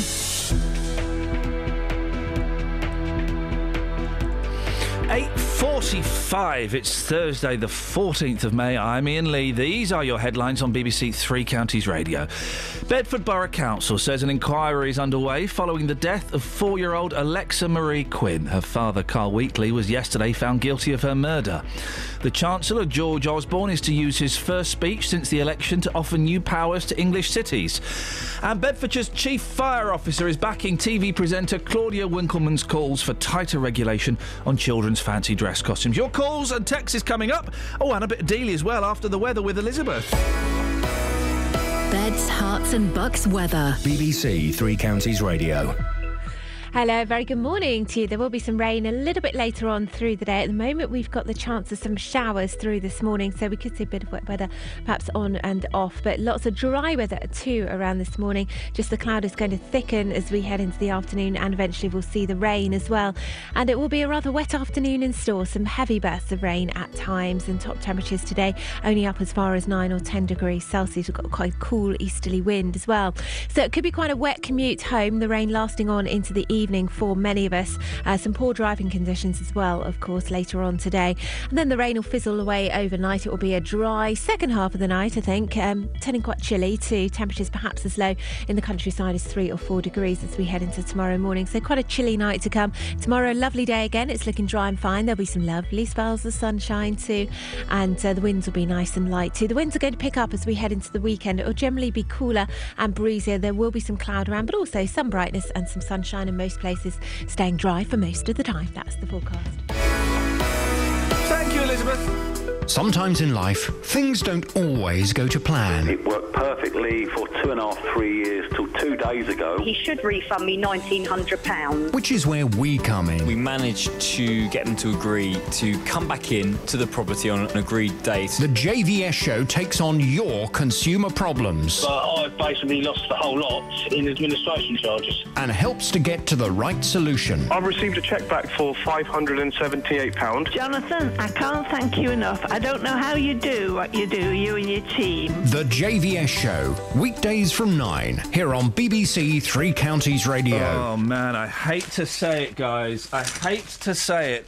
If you've got a weak handshake, well, you're going to die. I mean, that's pretty much it. That's what it boils down to, Justin. Yep. Shake hands to find out if you'll have a heart attack. That's the headline in the Daily Mirror, mate, so it's got to be Yeah. true. According to researchers, yeah. Testing hand grip strength could be a simple, low-cost way to predict the risk of serious illness or premature death. The, eh, this is the, this is it, right? This is the sentence.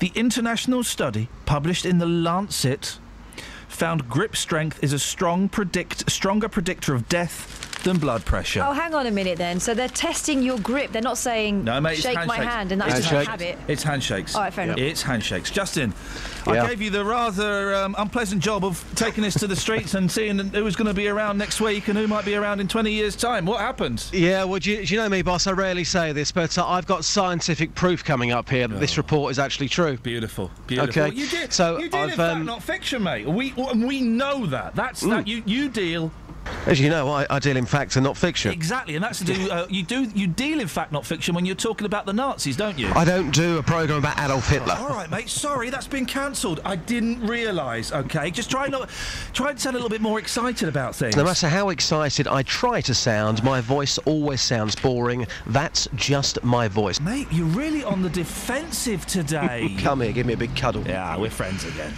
Oh dear. Justin. Uh, yes, I've been on the streets this morning testing people's You know- you handshakes know and putting about- this research to the test. Justin, you know we need about six more clips, and then we, we- you don't need to come in anymore. Ro- Robo JD. Robo JD. Go on, sorry. So yeah, I've been on the streets this morning testing people's handshakes uh, to see if they're, they're weak or firm. Here's what happened. wow. What's your name? Uh, Carl. Carl, that was the firmest handshake I've had in a very long time. Proper handshake there, you know? It was, wasn't it? wow. I mean, how often do you, do you shake men's hands and it's just really weak and, and tame? Yeah, too often.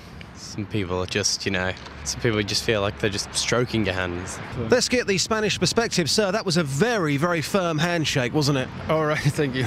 What do you think about men who don't shake hands firmly? I don't know, but uh, here in England it's very traditional. Don't shake hands uh, firmly, just like this, you know, like. Uh... Wish our listeners could see what you're doing right now. So you're telling me that that we haven't got real men in this country. Out of all the places you've been to, we have the worst handshakes in the world. Is that what you're saying? No, I don't know the world, uh, the whole world, like to say that. You know what I mean? All right, compared to Spain. Compared to Spain, yeah. Compared to Spain, we have got, would you say, pathetic handshakes here? Pathetic, pathetic, yeah, pathetic. Priscilla, do, you, do you like uh, do you like it weak or do you like it firm when it comes to a handshake? Uh, firm, I think. Yes, definitely firm. Yeah, yeah. It's like a strong personality, isn't it? Yeah, yeah. That's it. Yeah, they know what they want. Brandon, shake my hand. That was all right, actually. I thought that was going to be weak. Thank you very much. An absolute pleasure. Lovely handshake yourself. Not bad. Thank you. Do, do you always shake hands in a in a firm way? Always. Always in a firm way. Otherwise, people don't trust your handshake. Can't trust handshake. Can't trust person. Oh. Oh, what's your name, sir? Mr. Archer, John. John, that wasn't a particularly firm handshake, mate. Um, because they're saying today that if you don't have a firm handshake, it could lead to heart attacks. So you might need to to improve that. I've had a bypass anyway. I had a bypass operation 12 years ago, and it's it's done me a world of good. Do you think you had that heart bypass because your handshake was weak? No. Coward. Coward, Justin. What do you mean? Coward. What? Coward. I'm confused. You should have told that man he was going to die. No, I couldn't do that. You should have told. You didn't tell anybody there they were going to die. Instead, Yeah. you were flirting with that young man. Yeah. And you should have. You should have said you're going to die. You're going to live. You coward. Look, look, I'll tell you what I did there. Okay, I spoke to most people on the streets who had firm handshakes, so they're not going to die, correct? And uh, the only person who had a weak handshake, well, again, scientific proof there that uh, what these researchers are saying is true because he had a heart bypass 12 years ago because of his handshake. Uh, are you are you nearby? You're in the Oh, car park, yes. aren't you? Yes. Do you want to come in and do the uh, the podcast links in about ten minutes? Yeah. All right. Vibe. Ta ta. Bye. Bye. Uh, 08459 455 555. Yes, we'll be recording the new uh, podcast, bits, uh, extra bits and pieces, in about 10 minutes' time. And then I'm hoping we're going out for breakfast because I'm flipping hungry. Glenn's on the line. Morning, Glenn. Morning, Iain. We've been asking people um, uh, uh, hiding stories uh, after a 70 year old man in a care home uh, was uh, found with, uh, uh, well, a prostitute was hiding underneath his bed. What have you got for us, Glenn? Well, mine isn't quite as, as exciting as that. Um, when I was going to look for a new house in South Wales, Yeah. um, decided me and my young son we decided to go upstairs and hide in the built-in wardrobes. What, in, in the house you were looking at? It, no, it was a show home. Oh, oh, okay, right, yeah, yeah. Right. So when my wife came into the bedroom, we jump out. Yeah, that'll teach her. Sarah. Yeah, silly woman. We jumped out. It wasn't her. Oh no! Who was it? I don't know. It frightened the life out of this woman. Oh, a man and a midget. Well, it's a child, but at the, the moment you think it was a midget bursting out and t- oh, blimey! Did you did you apologise? I did, yeah. And then my wife came up the stairs and said, "What's going on?" Oh, I shit. said, "I've just jumped out the wardrobe and frightened this poor lady to death." It's her fault, of course, Glenn. You know that, don't you?